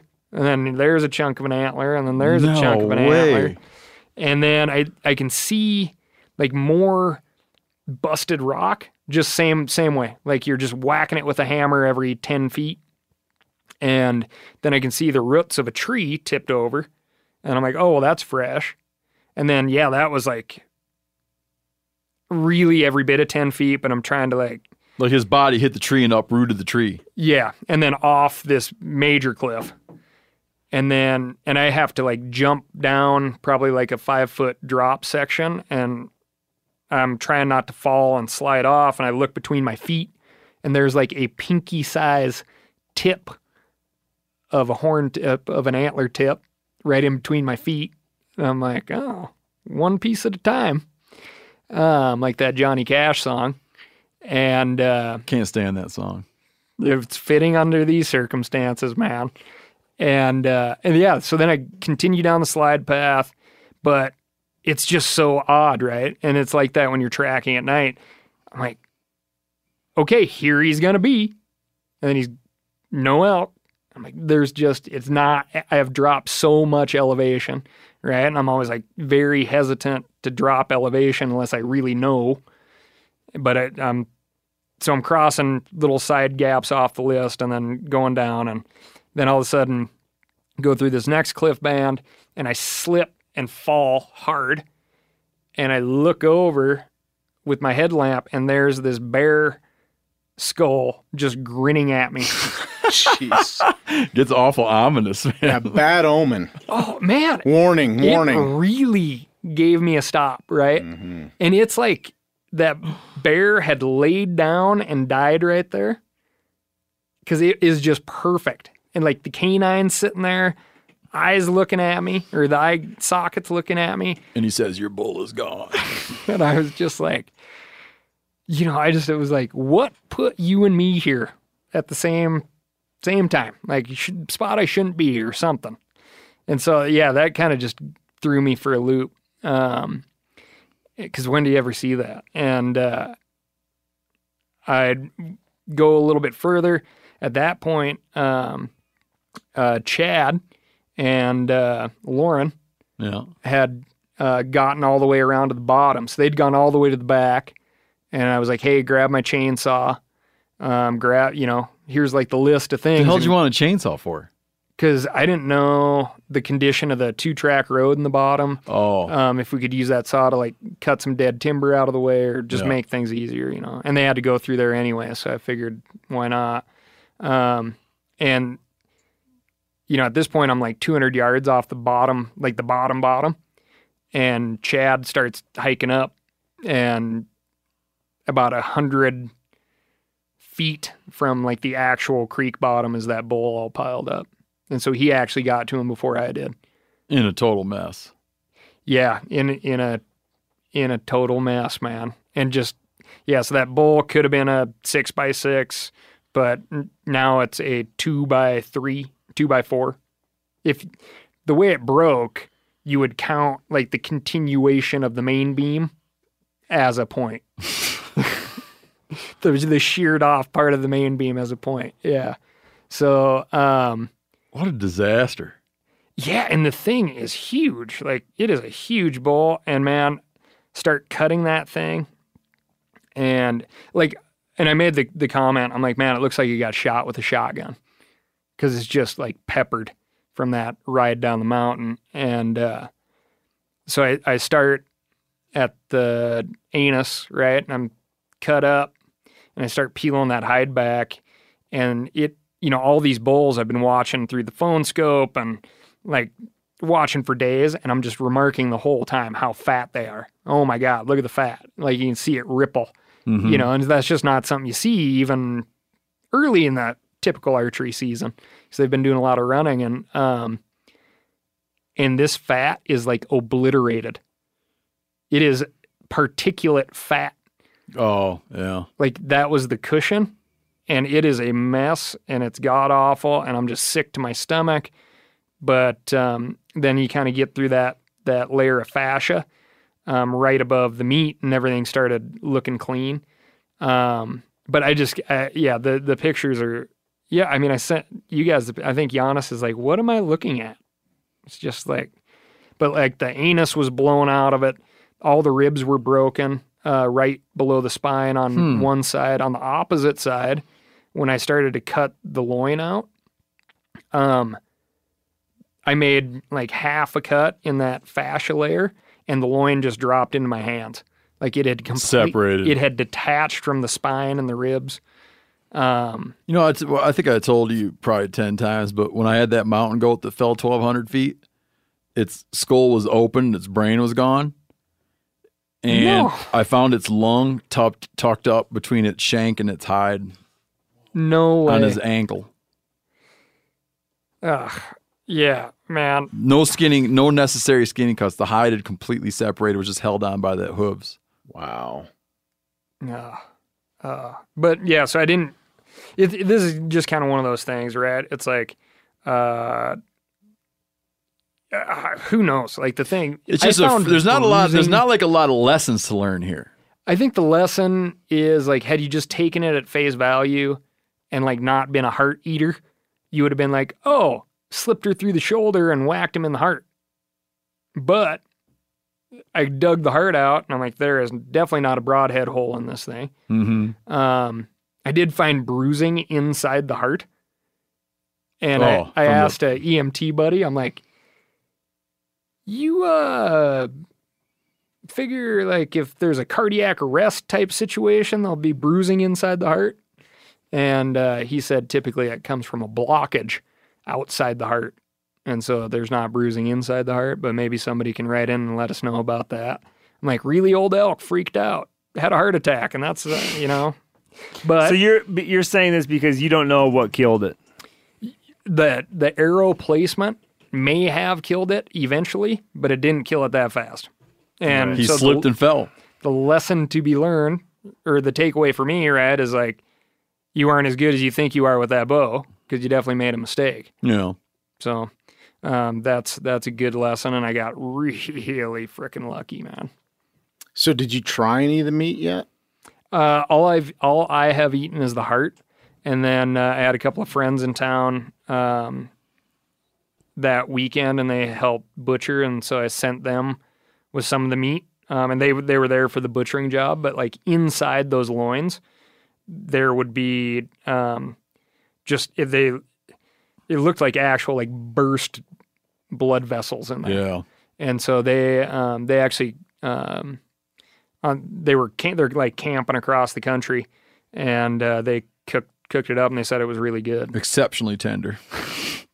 But yeah, man, I mean, and that's I'll take a pack of that. that's yeah, definitely the.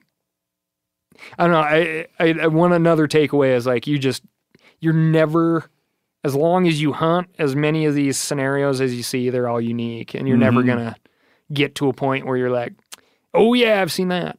Let me tell you what happened. You know, so I like that part of it. Last time I had a big bull fall off a cliff.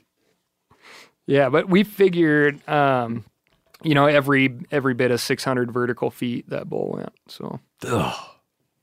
yeah, Yeah. You think about that, Phil, the engineer? Uh, I don't know if it were on tracks, it'd be a fun roller coaster. That's what it sounds like to me. That's the best Phil's got. Wow. Did you, did you like that story? yeah, yeah, it was great. I had heard some of some of it before, but uh, the bear skull was new. Like you like that yeah, touch? That was a good one. yeah. So you're enjoying yourself down there. Yeah, having a great time. Good.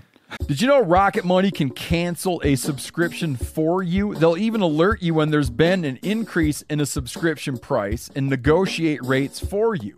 I can see my subscriptions in one place, and if I see something I don't want, Rocket Money can help me cancel it with just a few taps. You wouldn't believe how many people are paying for subscriptions they don't use. This happened to me. It's annoying. This helps you find it out and get rid of it. Well, Rocket Money is a personal finance app that finds and cancels your unwanted subscriptions and monitors your spending and helps lower your bills so you can grow your savings. Rocket Money has over 5 million users and has saved a total of $500 million in canceled subscriptions, saving members up to $740 a year when using all of the app's features. Stop wasting money on things you don't use. Cancel your unwanted subscriptions by going to rocketmoney.com slash meateater. That's rocketmoney.com slash meateater. rocketmoney.com slash meat eater. Applying for tags each year in the West can be daunting. Y- y- yeah, I apply for everything everywhere. It's daunting. You have to go to a variety of sources to formulate your best guess as to where to apply.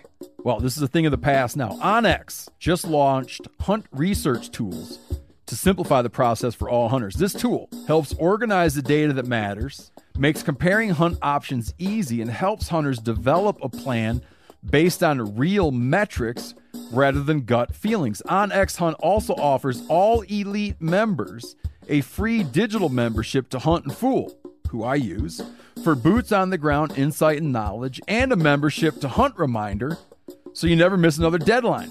Stop stressing over application season and apply with confidence in 2024. Check out OnX Hunt Research Tools, free for all onX Hunt Elite members. Not an elite member? Well, let's fix that. Use code MeatEater to receive 20% off your membership at onxmaps.com slash hunt.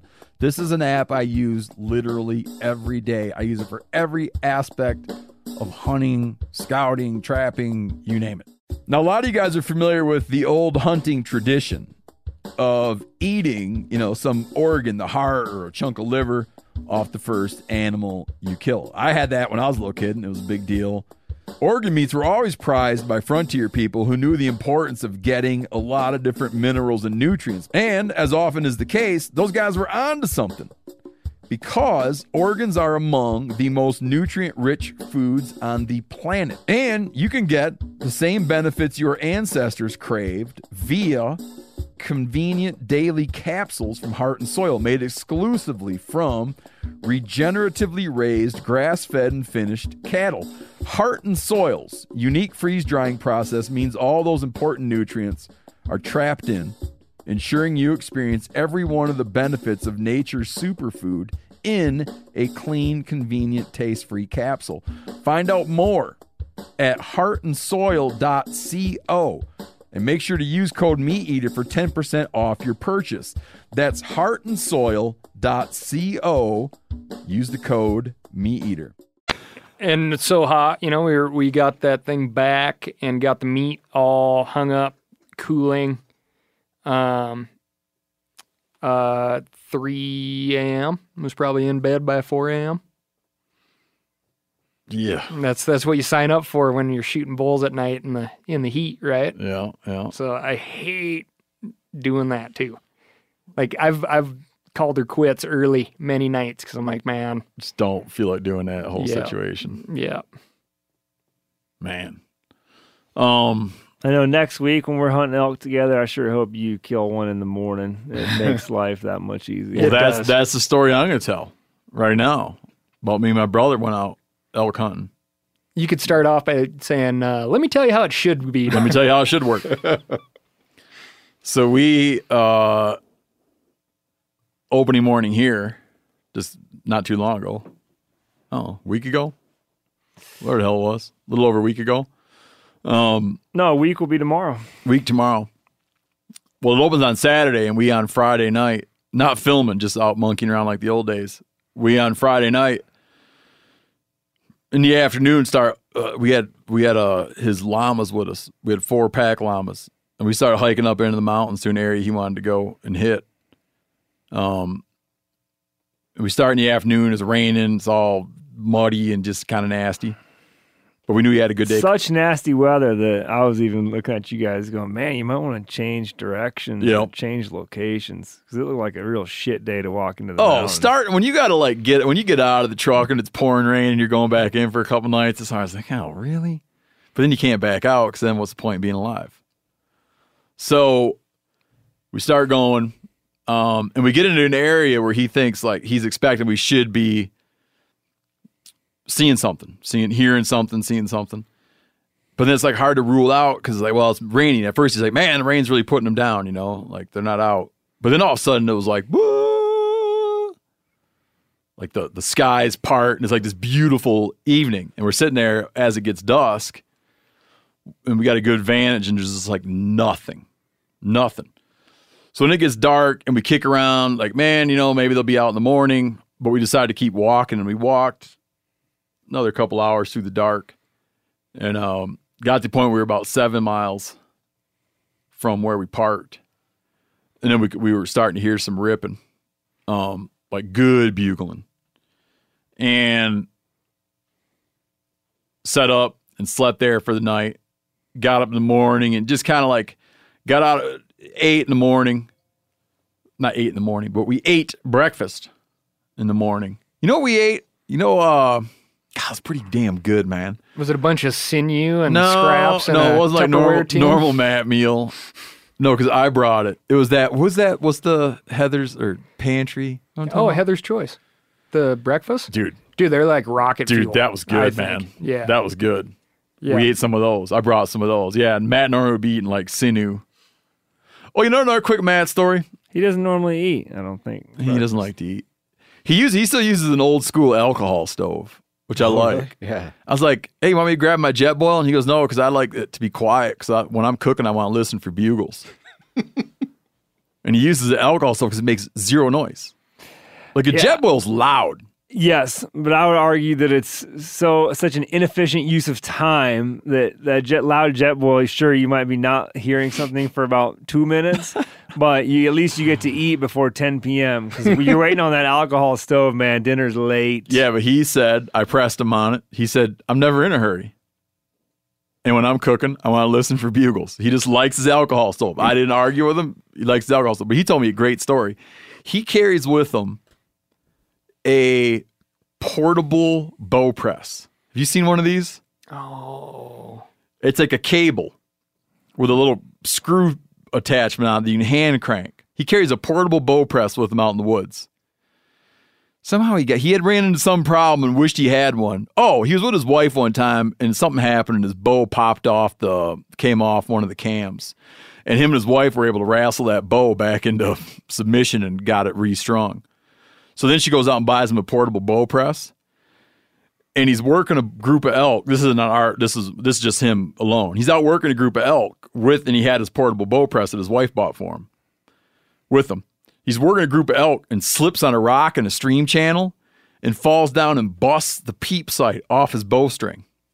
And he carries like basic stuff like anybody would, but he doesn't carry like who carries an extra peep sight? Maybe I'm sure thousands Not of me. thousands of people do, but he doesn't I. have an extra peep sight. Check this out. He's way the hell back in the mountains. His peep sight broke. He starts looking around through all of his gear and realizes that the button on his pants has like that little rim around the periphery. Mm-hmm. Okay. Hollows out the hole in the button on his pants. Takes his portable bow press and installs his pants button in as his peep sight and then shoots and kills a bull with it. Wow. Oh, God. That's some real bless him. MacGyver stuff right there. That's some man. woodsmanship. Yes. Kills a bull with Never his pants say button. quit. Never say die. Oh, So anyhow, we get out in the morning and we start working these bulls, and we're, we're like it was, it was like you know like those days. It's like the days you dream of having, right? No one around. We got three bulls out in front of us ripping, and all of a sudden we're like trying to keep track of who's where. Cows going off, and all of a sudden there's another bull coming from behind us. We reposition. Like this, this new bull just like shows up out of nowhere, ah! bugling. He kind of sweeps through and sort of bypasses us, but like he's bypassing us because there's this whole circus going on out in front of us, right? And he's like coming to join the good times. But the main good times are the bulls that are in front of us, not us. And he kind of, but he still comes through, passes at 100 yards, goes in to join the whole shit show going on out in front of us. Eventually, like some of these more vocal bulls, they seem to go up this slope. We're kind of looking down into a bottom, and we're like they kind of bugle up and over. And Matt, he- knows the area a little bit. And he's like, man, he goes, I know, I bet I know where they're going. So we circle around to try to get out ahead of them, thinking like, we'll just get out ahead of them and try to set up again. And then we look across the drainage and find this other bull bedded down out in the open, like, and it's overcast. It's a cool day, and uh, he's just bedded out in the open with two cows feeding right next to him. And we get to looking at him, and we're like, man, that thing, the way he's positioned, like the land features are such that you just know right where he is. Like it's like so obvious where he is, and there's this cliff band behind him and we just drop everything and circle back around. It takes us about 30 minutes. And we- just know exactly where he is because the landscape features are like, you just can't mess it up. So we go back around and get up on this cliff band above him. And we know that we're 110 yards. We can tell we're 110 yards from where we know that bull's bedded. And I'm on top of this little rock pile cliff band. It's not big. You know, you could throw a rock, you know, and hit a grouse off the edge of the cliff band. It's not too far. But uh I'm up there, and Matt creeps down to the foot of the cliff band, thinking there's no way, you know, they'd take like a act of God, right, to call a bull up through this thing. But he gets down in there, and and he and he realizes once he's down, he goes, "Man, I feel like I could." He, he says, "I could recognize the tree that bull was on, under." And I even thought I could see part of it, but wasn't sure I could see part of it. And I ripped a bugle, and he said he's still like he's still trying to be like, "Is that the bull?" And he goes, the minute I bugle, that thing just stands up and bugles and is coming. Oh. Like just coming. Coming so hard that he draws his bow back.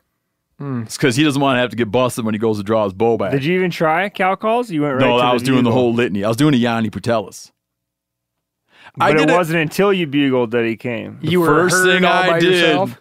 I feel like the first thing I did, I know the first thing I did was rip the bugle. I was doing a combo Yanni Phelps. The only thing that made it not a Yanni Putelis is I wasn't beating brush yet.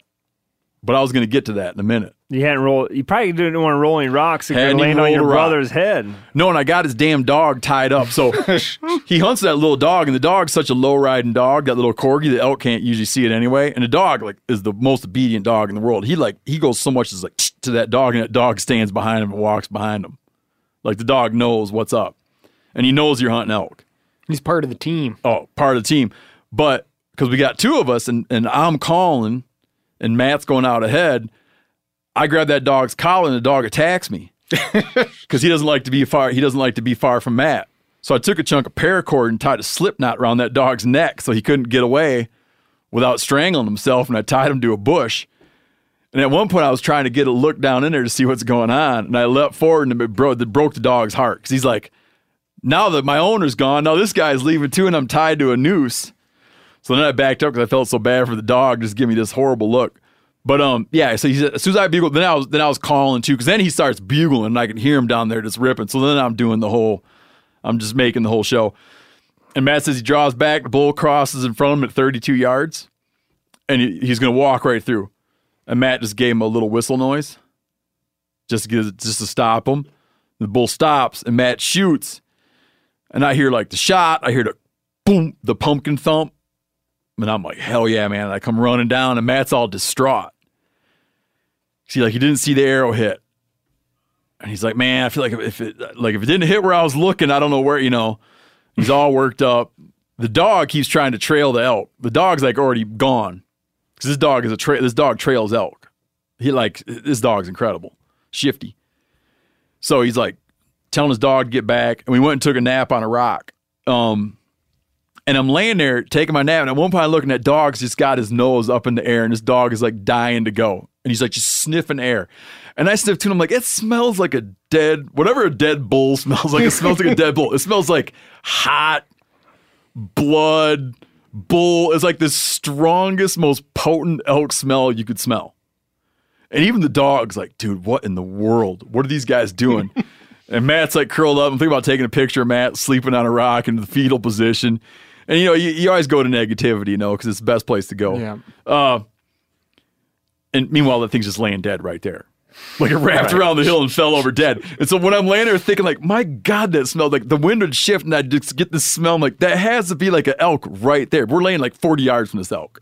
40. I mean, it's just like right there. Yeah, because the way we went to find a rock to sleep on, like when he shot the bull, the bull wrapped around a little mound, and we kind of went on the mound.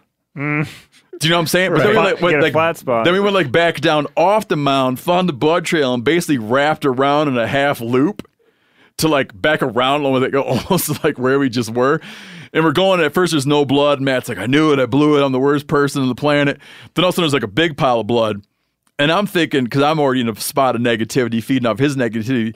Like, you know, when you get a bad hit on something that there's like no blood, but then you find blood and it's only because it stood there for Yeah. an hour trying to figure out what's going on. And you find that pile of blood. And then you're like, this will be the last blood we find. Because he stopped and stood here for 45 minutes, seeing what's going on. And then he clots up and walks off. And it was just a muscle wound. And we see this big pile of blood. And then I almost got like a more negative feeling because I was like, oh, he stopped and stood. It's never good when they stop and stand. But then I look and the dog's licking up a pile of blood that looks like the size of a TV tray. and the dog's like just eating blood. And then the dog moves along. And I look and here's the bull all tangled up. I mean, this thing was like, we were like taking a nap on it. Like, it was just like, right, it's all like very confined. Like, it was all this right there. He's just like laying there dead or dead. I don't know how we didn't hear it pile up. Got it all cut up. And And Matt, have any uh, he, he gave me a hug. response? He gave me a hug. He wanted to have a hug. That's awesome. He gave me a long hug. Meanwhile, the damn dog doesn't even realize the elk's standing there because the dog, the dog likes to eat all the blood as it goes along. so it's like lapping up blood. Bull's laying there. Everybody's all happy. Had a big hug. Cut it all up. Went and got his llamas. Um, brought it back to where we were sleeping. Hung it up in a tree. Just Get the elk hung in a tree. Decided let's go have a look. Worked another bull Ugh. Screaming his face off. He comes in. I, I couldn't see him the way he came in. He probably came 70, uh, 70 yards before he ghosted off. Slept, woke up, and here's where the here's where the bad part of the story happens. All night I can't sleep because the bull's ripping. Like it's like they're it's like they're ripping in our in our tent, man. Mm-hmm. And then cows keep getting like they know we're like sleeping there, so like you're like you fall asleep, and then all of a sudden there's one going like warning barking, and you think like they're all gonna leave, but they like don't leave. Oh, it's a weird night. And I'm just like, dude, this is the most amazing thing. And we get up, and we happen to be hunting this place. There's a there's like there's seasonal motorized motorized use through this area, and it's this this is kind of such a weird story, man. I, I almost hesitate to get into it. There's an outfitter that hunts this area, but he does drop camp stuff. But he mm-hmm. has this very big ass drop camp, and he generally hikes in hike hunters and sets up this big drop camp, and, and guys hunt out of this big drop camp. Somehow, this guy he used to not allow dudes to do this, but somehow he opened it up and allows motorcycle guys now, like a a, a horse pack in drop camp inhabited by guys on dirt bikes. Yeah, that doesn't fit. It's just right, whatever, whatever. He used to not Yeah. allow it, now he allows it. Right. Okay, so he'll pack in a big, he'll pack in his wall tents and everything, establish this big base camp where he can go fetch elk on mules, but then guys can ride into the camp on dirt bikes because they're scared of grizzlies. So they like to have a big, elaborate place to go sleep at night where they don't have to be scared of grizzlies. They don't want to sleep out, like just out in the mountains. They want to sleep at like a big place with all this hubbub going on. Yeah, and he's got a big uh he's got a big electric fence around the camp. Yeah. doesn't? So these Yeah. guys, these dirt bike guys, are scared of grizzlies, but they want to hunt the area. One of these guys was saying once that he can't even go, uh, he can't even go drop a deuce without bringing someone with him. He's so scared of grizzlies. Oh, So here that's the- not a, that's not a comfortable uh, experience. No, and we're in this meadow, and these elk been ripping all night in this meadow, and we get up in the dark, and we're getting, we go up into the edge of the timber, so we're looking down, and we're like, okay, as soon as the light comes up, we're gonna see what's going on and, and make a plan, and all of a sudden, and again, man, this trail's open up until something. it- It's seasonally open, not to Probably like quads. September 15th It's seasonally open to to dirt bikes. And Matt's like, he just wants to drift off the trail. And I'm like, I'm like mildly annoyed. and I stop and express my annoyance to the dirt biker. But it's like I feel bad about it because it is legal. But it's like it'd be legal for me to be up there with a marching band. Uh, y- as If long as I you guys were determined just out having no, fun. if I determined that it was most effective to hunt with a marching band, it would be legal for me to be up there with a marching band. It's not illegal. as long as you're not having like a gathering for, uh, Oh, because I'd be oversized. yeah. Okay, I could legally be up there with a five man marching band. with a trumpeter, like uh, the I could have a trumpeter. I could have the cavalry. I'm not breaking law. So it's like we're not debating legality. It's not. It's like sure, there's all kinds of stuff that's legal, but is it smart when you're in like the prime? And and I know where they're camped. There's elk. We're in it. The elk eventually move out, but they're in it. Like, is that smart? Like, or is it better to maybe wait till 11 in the morning and do your travel on a motorcycle and not It's- blow through? And you can't. And here's the thing: It's hunting When- spots or hunting elk, right? it's like you when you're when you're on it, you can't hear bugling. So you're blowing through. You're bl- you're like you're blowing through a meadow where elk are ripping, and you don't know they're ripping. Yeah. It just Yeah, but the guy, the guy's hunting a spot. He's not hunting elk, right? So he's like, I go to this spot, and there's usually elk there. So I got to get to that spot. And by making that choice, you have then eliminated, for most circumstances, you've you've eliminated hunting elk in the transition zone between trailhead and the the spot that you're going to. yeah. No, I feel horrible about it. I feel horrible about Did it. Did you ask the guy? Yeah, what'd he you say said, to "Where are you camping?" I said, "Right here." but did you ask the guy what his uh, motivation was to be rip, ripping on the dirt He said bike he's headed time? off. He goes, "Oh, don't worry, because we're headed." But yeah, I mean, how would he know? I, I just feel bad about it. I feel bad about it. It is because I've been at uh, trailheads. I, I killed a, a bull, Not a, we're nowhere near. We're, we're nowhere near Yeah. a trailhead. um, but I started at a trailhead with Oh, okay. a guy unloading his motorbike, and I throw on my backpack and start as if to go down the trail. And the guy's like, "Well, where are you going?" I'm like, "Well, I'm heading down the trail until I hear a bugle." Well, I was going down this trail. I was like, "Man, you can." I, I knew that country very well, and I'm like, "You can drive 150 miles on this trail." I'm like, um, It I'm just not, goes and goes and circles yeah, around. I'm not. I'm not going to get that far. Yeah. I'm like, I'm sure you're going to get further than I am. Um, you know, it's pitch black, and and um, I, ne- never did see the guy that that day, but went about um, several miles further than I should do, and and I killed a bull that morning. No, there you go. Yeah. Yeah, I don't know. I still don't know. I feel like I said, I feel guilty about it because, like, you know, I feel guilty about it, but I also feel like, come on, man. Yeah, but I mean, that's the nice part though, is you know that they're going to miss plenty of opportunities using that means of travel, and they're going to find opportunities that you're not using that means of travel. Yeah, the smart thing would have been just to do it, just to slip off, just to ghost off the trail. and then rip a big old bugle. What if he wasn't hunting, and he just decided to be at dawn? I wouldn't have cared at all. Right. There's plenty of dudes in those little Evel Knievel suits driving those trails and during the daytime in motorbikes. I wouldn't. Oh, it's like that's not even that's not my business. It's like Yeah. th- th- there's plenty of pleasure riders, but the thing, the assumption you make is like they're usually in the cold gray light of dawn. They're not out, right? They kind of go. They're like they ride out in the daytime, Pre- pleasure cruising.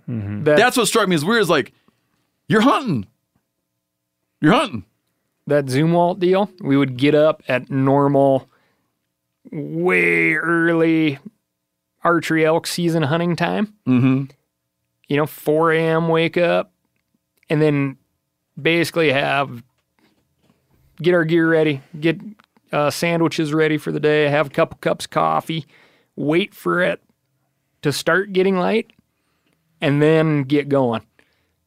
Just based off the fact that we know th- if we tried to go anywhere at night, we'd be bumping elk the whole time. Yeah.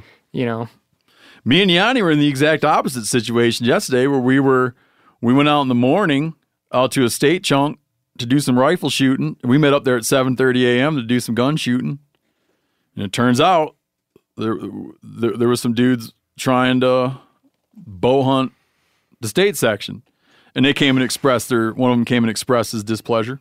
Yeah. Seven thirty in the morning. You gotta come out shooting guns Yeah. early. Se- early September. Fair elk point. season.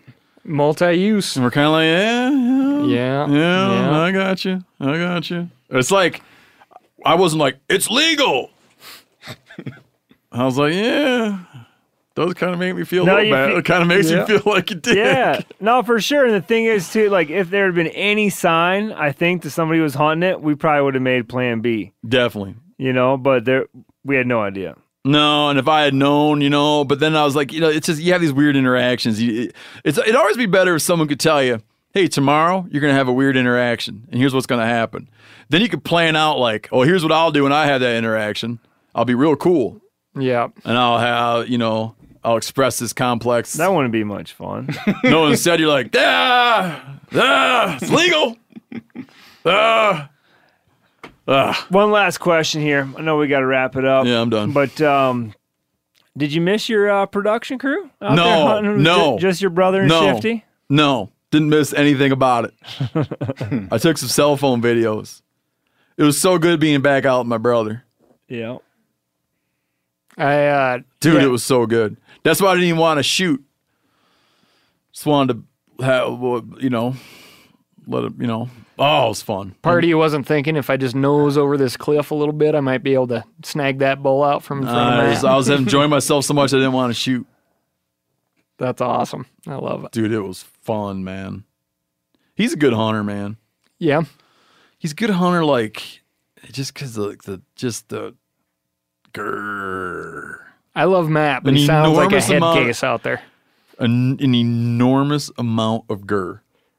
Sounds like a head case though. Oh, Sounds yeah. like he does a lot of like Dude, he's the bulls have him beat before he gets on the trail a lot dude. of times. No, he's like Mad Jack. Remember Grizzly Adams? Mm-hmm. Yeah, he's like a crazy guy wandering the hills, man. I'm sure these guys. I'm sure people are like, oh, and there's an insane person that wanders the hills out here. You'll see him. He uses an alcohol stove and takes his time cooking. Yeah, likes to listen for bugles. he's got a button for a peep. He's got his pants button for a peep sight. And you'll know his camp because there will be 50 half gallon bottles of vodka and gin strewn about.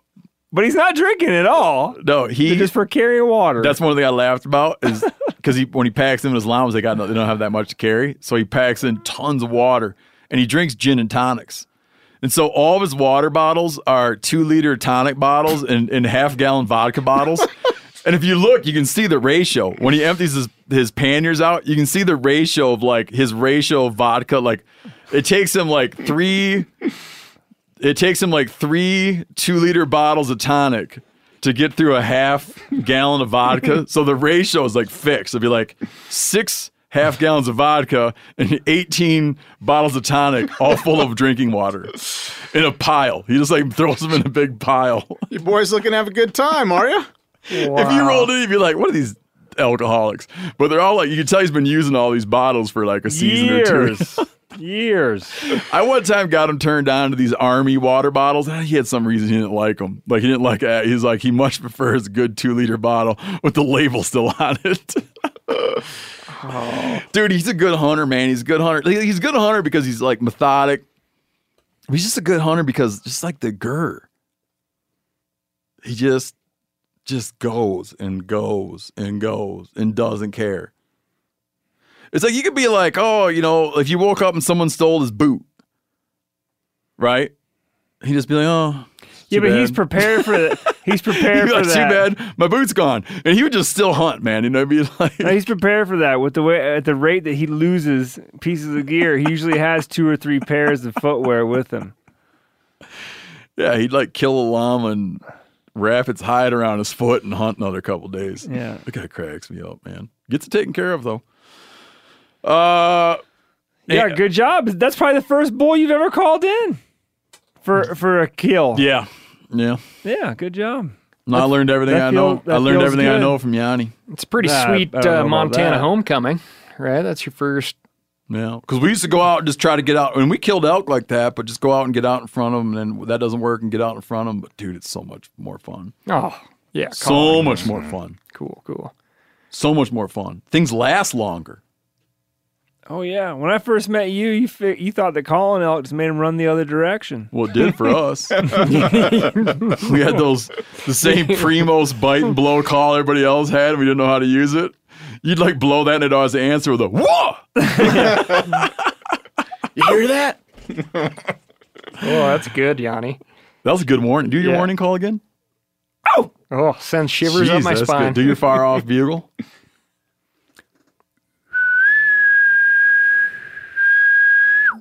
There it is. There it is. I love Um, it. oh, hey, real quick, Anthony, can you plug Whitetail Weekly? Yeah, if you uh, haven't signed up yet for Whitetail Weekly, go to themeateater.com and do so. This is our new weekly newsletter that is all things whitetail. Um, we're going to be ramping up a ton of deer hunting coverage this fall. Uh, if you get this in your uh, mailbox every week, you will see the coolest stuff, what's going on, videos. Um, we have a whole bunch of series coming out, uh, a lot of good stuff. So, Whitetail Weekly, go to themeateater.com and sign up. And also, uh, the final episode of Das Boat, our fishing show, available Yeah. on YouTube. If you go in and type in like Das Boat Meat Eater, Yep, you'll find it. you'll find it. You'll Six find it. episode series. six episode series. Yeah, on our you can find it on a on our website, um, or you could go to YouTube find it there.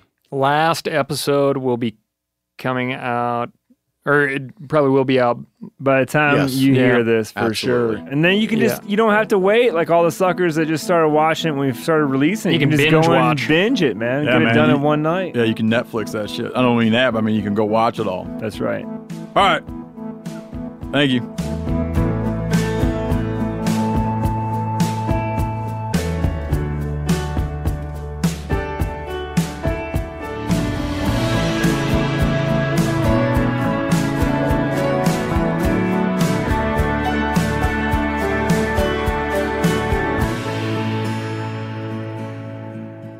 You guys don't know about it yet, but we just kind of uh, are announcing this today that uh, we here at Meat Eater bought a farm. What we're going to eventually do at this farm is a is a surprise that'll come out in time. But what we're doing first off is we're going to take one lucky winner out to hunt with me and Mark Kenyon on this farm. It's in Michigan. We're trying over the next you know couple years here to turn it into a wildlife paradise, not just turkeys and deer, pollinators, birds, everything, man. We want to make it bloom. We want to hunt there with you. If you want to hook up with me and Mark Kenyon and win this hunt and come hang out, we'll eat wild game at night, we'll hunt all day, we'll do all kinds of fun stuff for a few days, go to themeateater.com slash win a hunt.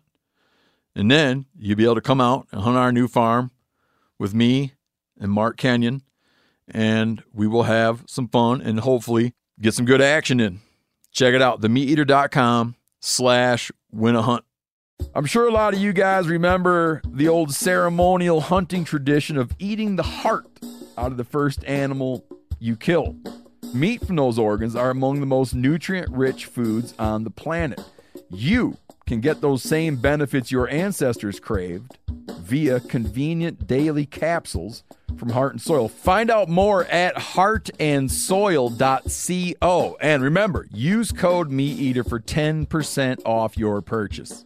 Telling you what, Decked is a game changer. Decked has completely changed how I load, organize my truck. All my stuff that I want is always in there, out of my way, and secure. It's perfect. If you own a pickup truck that you use, you know, like a truck, the decked drawer system gives you weatherproof storage for all your gear. You can lock it up too. You keep your tools and gear organized, job site or out in the field. Go to decked.com slash meat eater to receive free shipping. Go to decked.com slash meat eater. Get yourself some free shipping.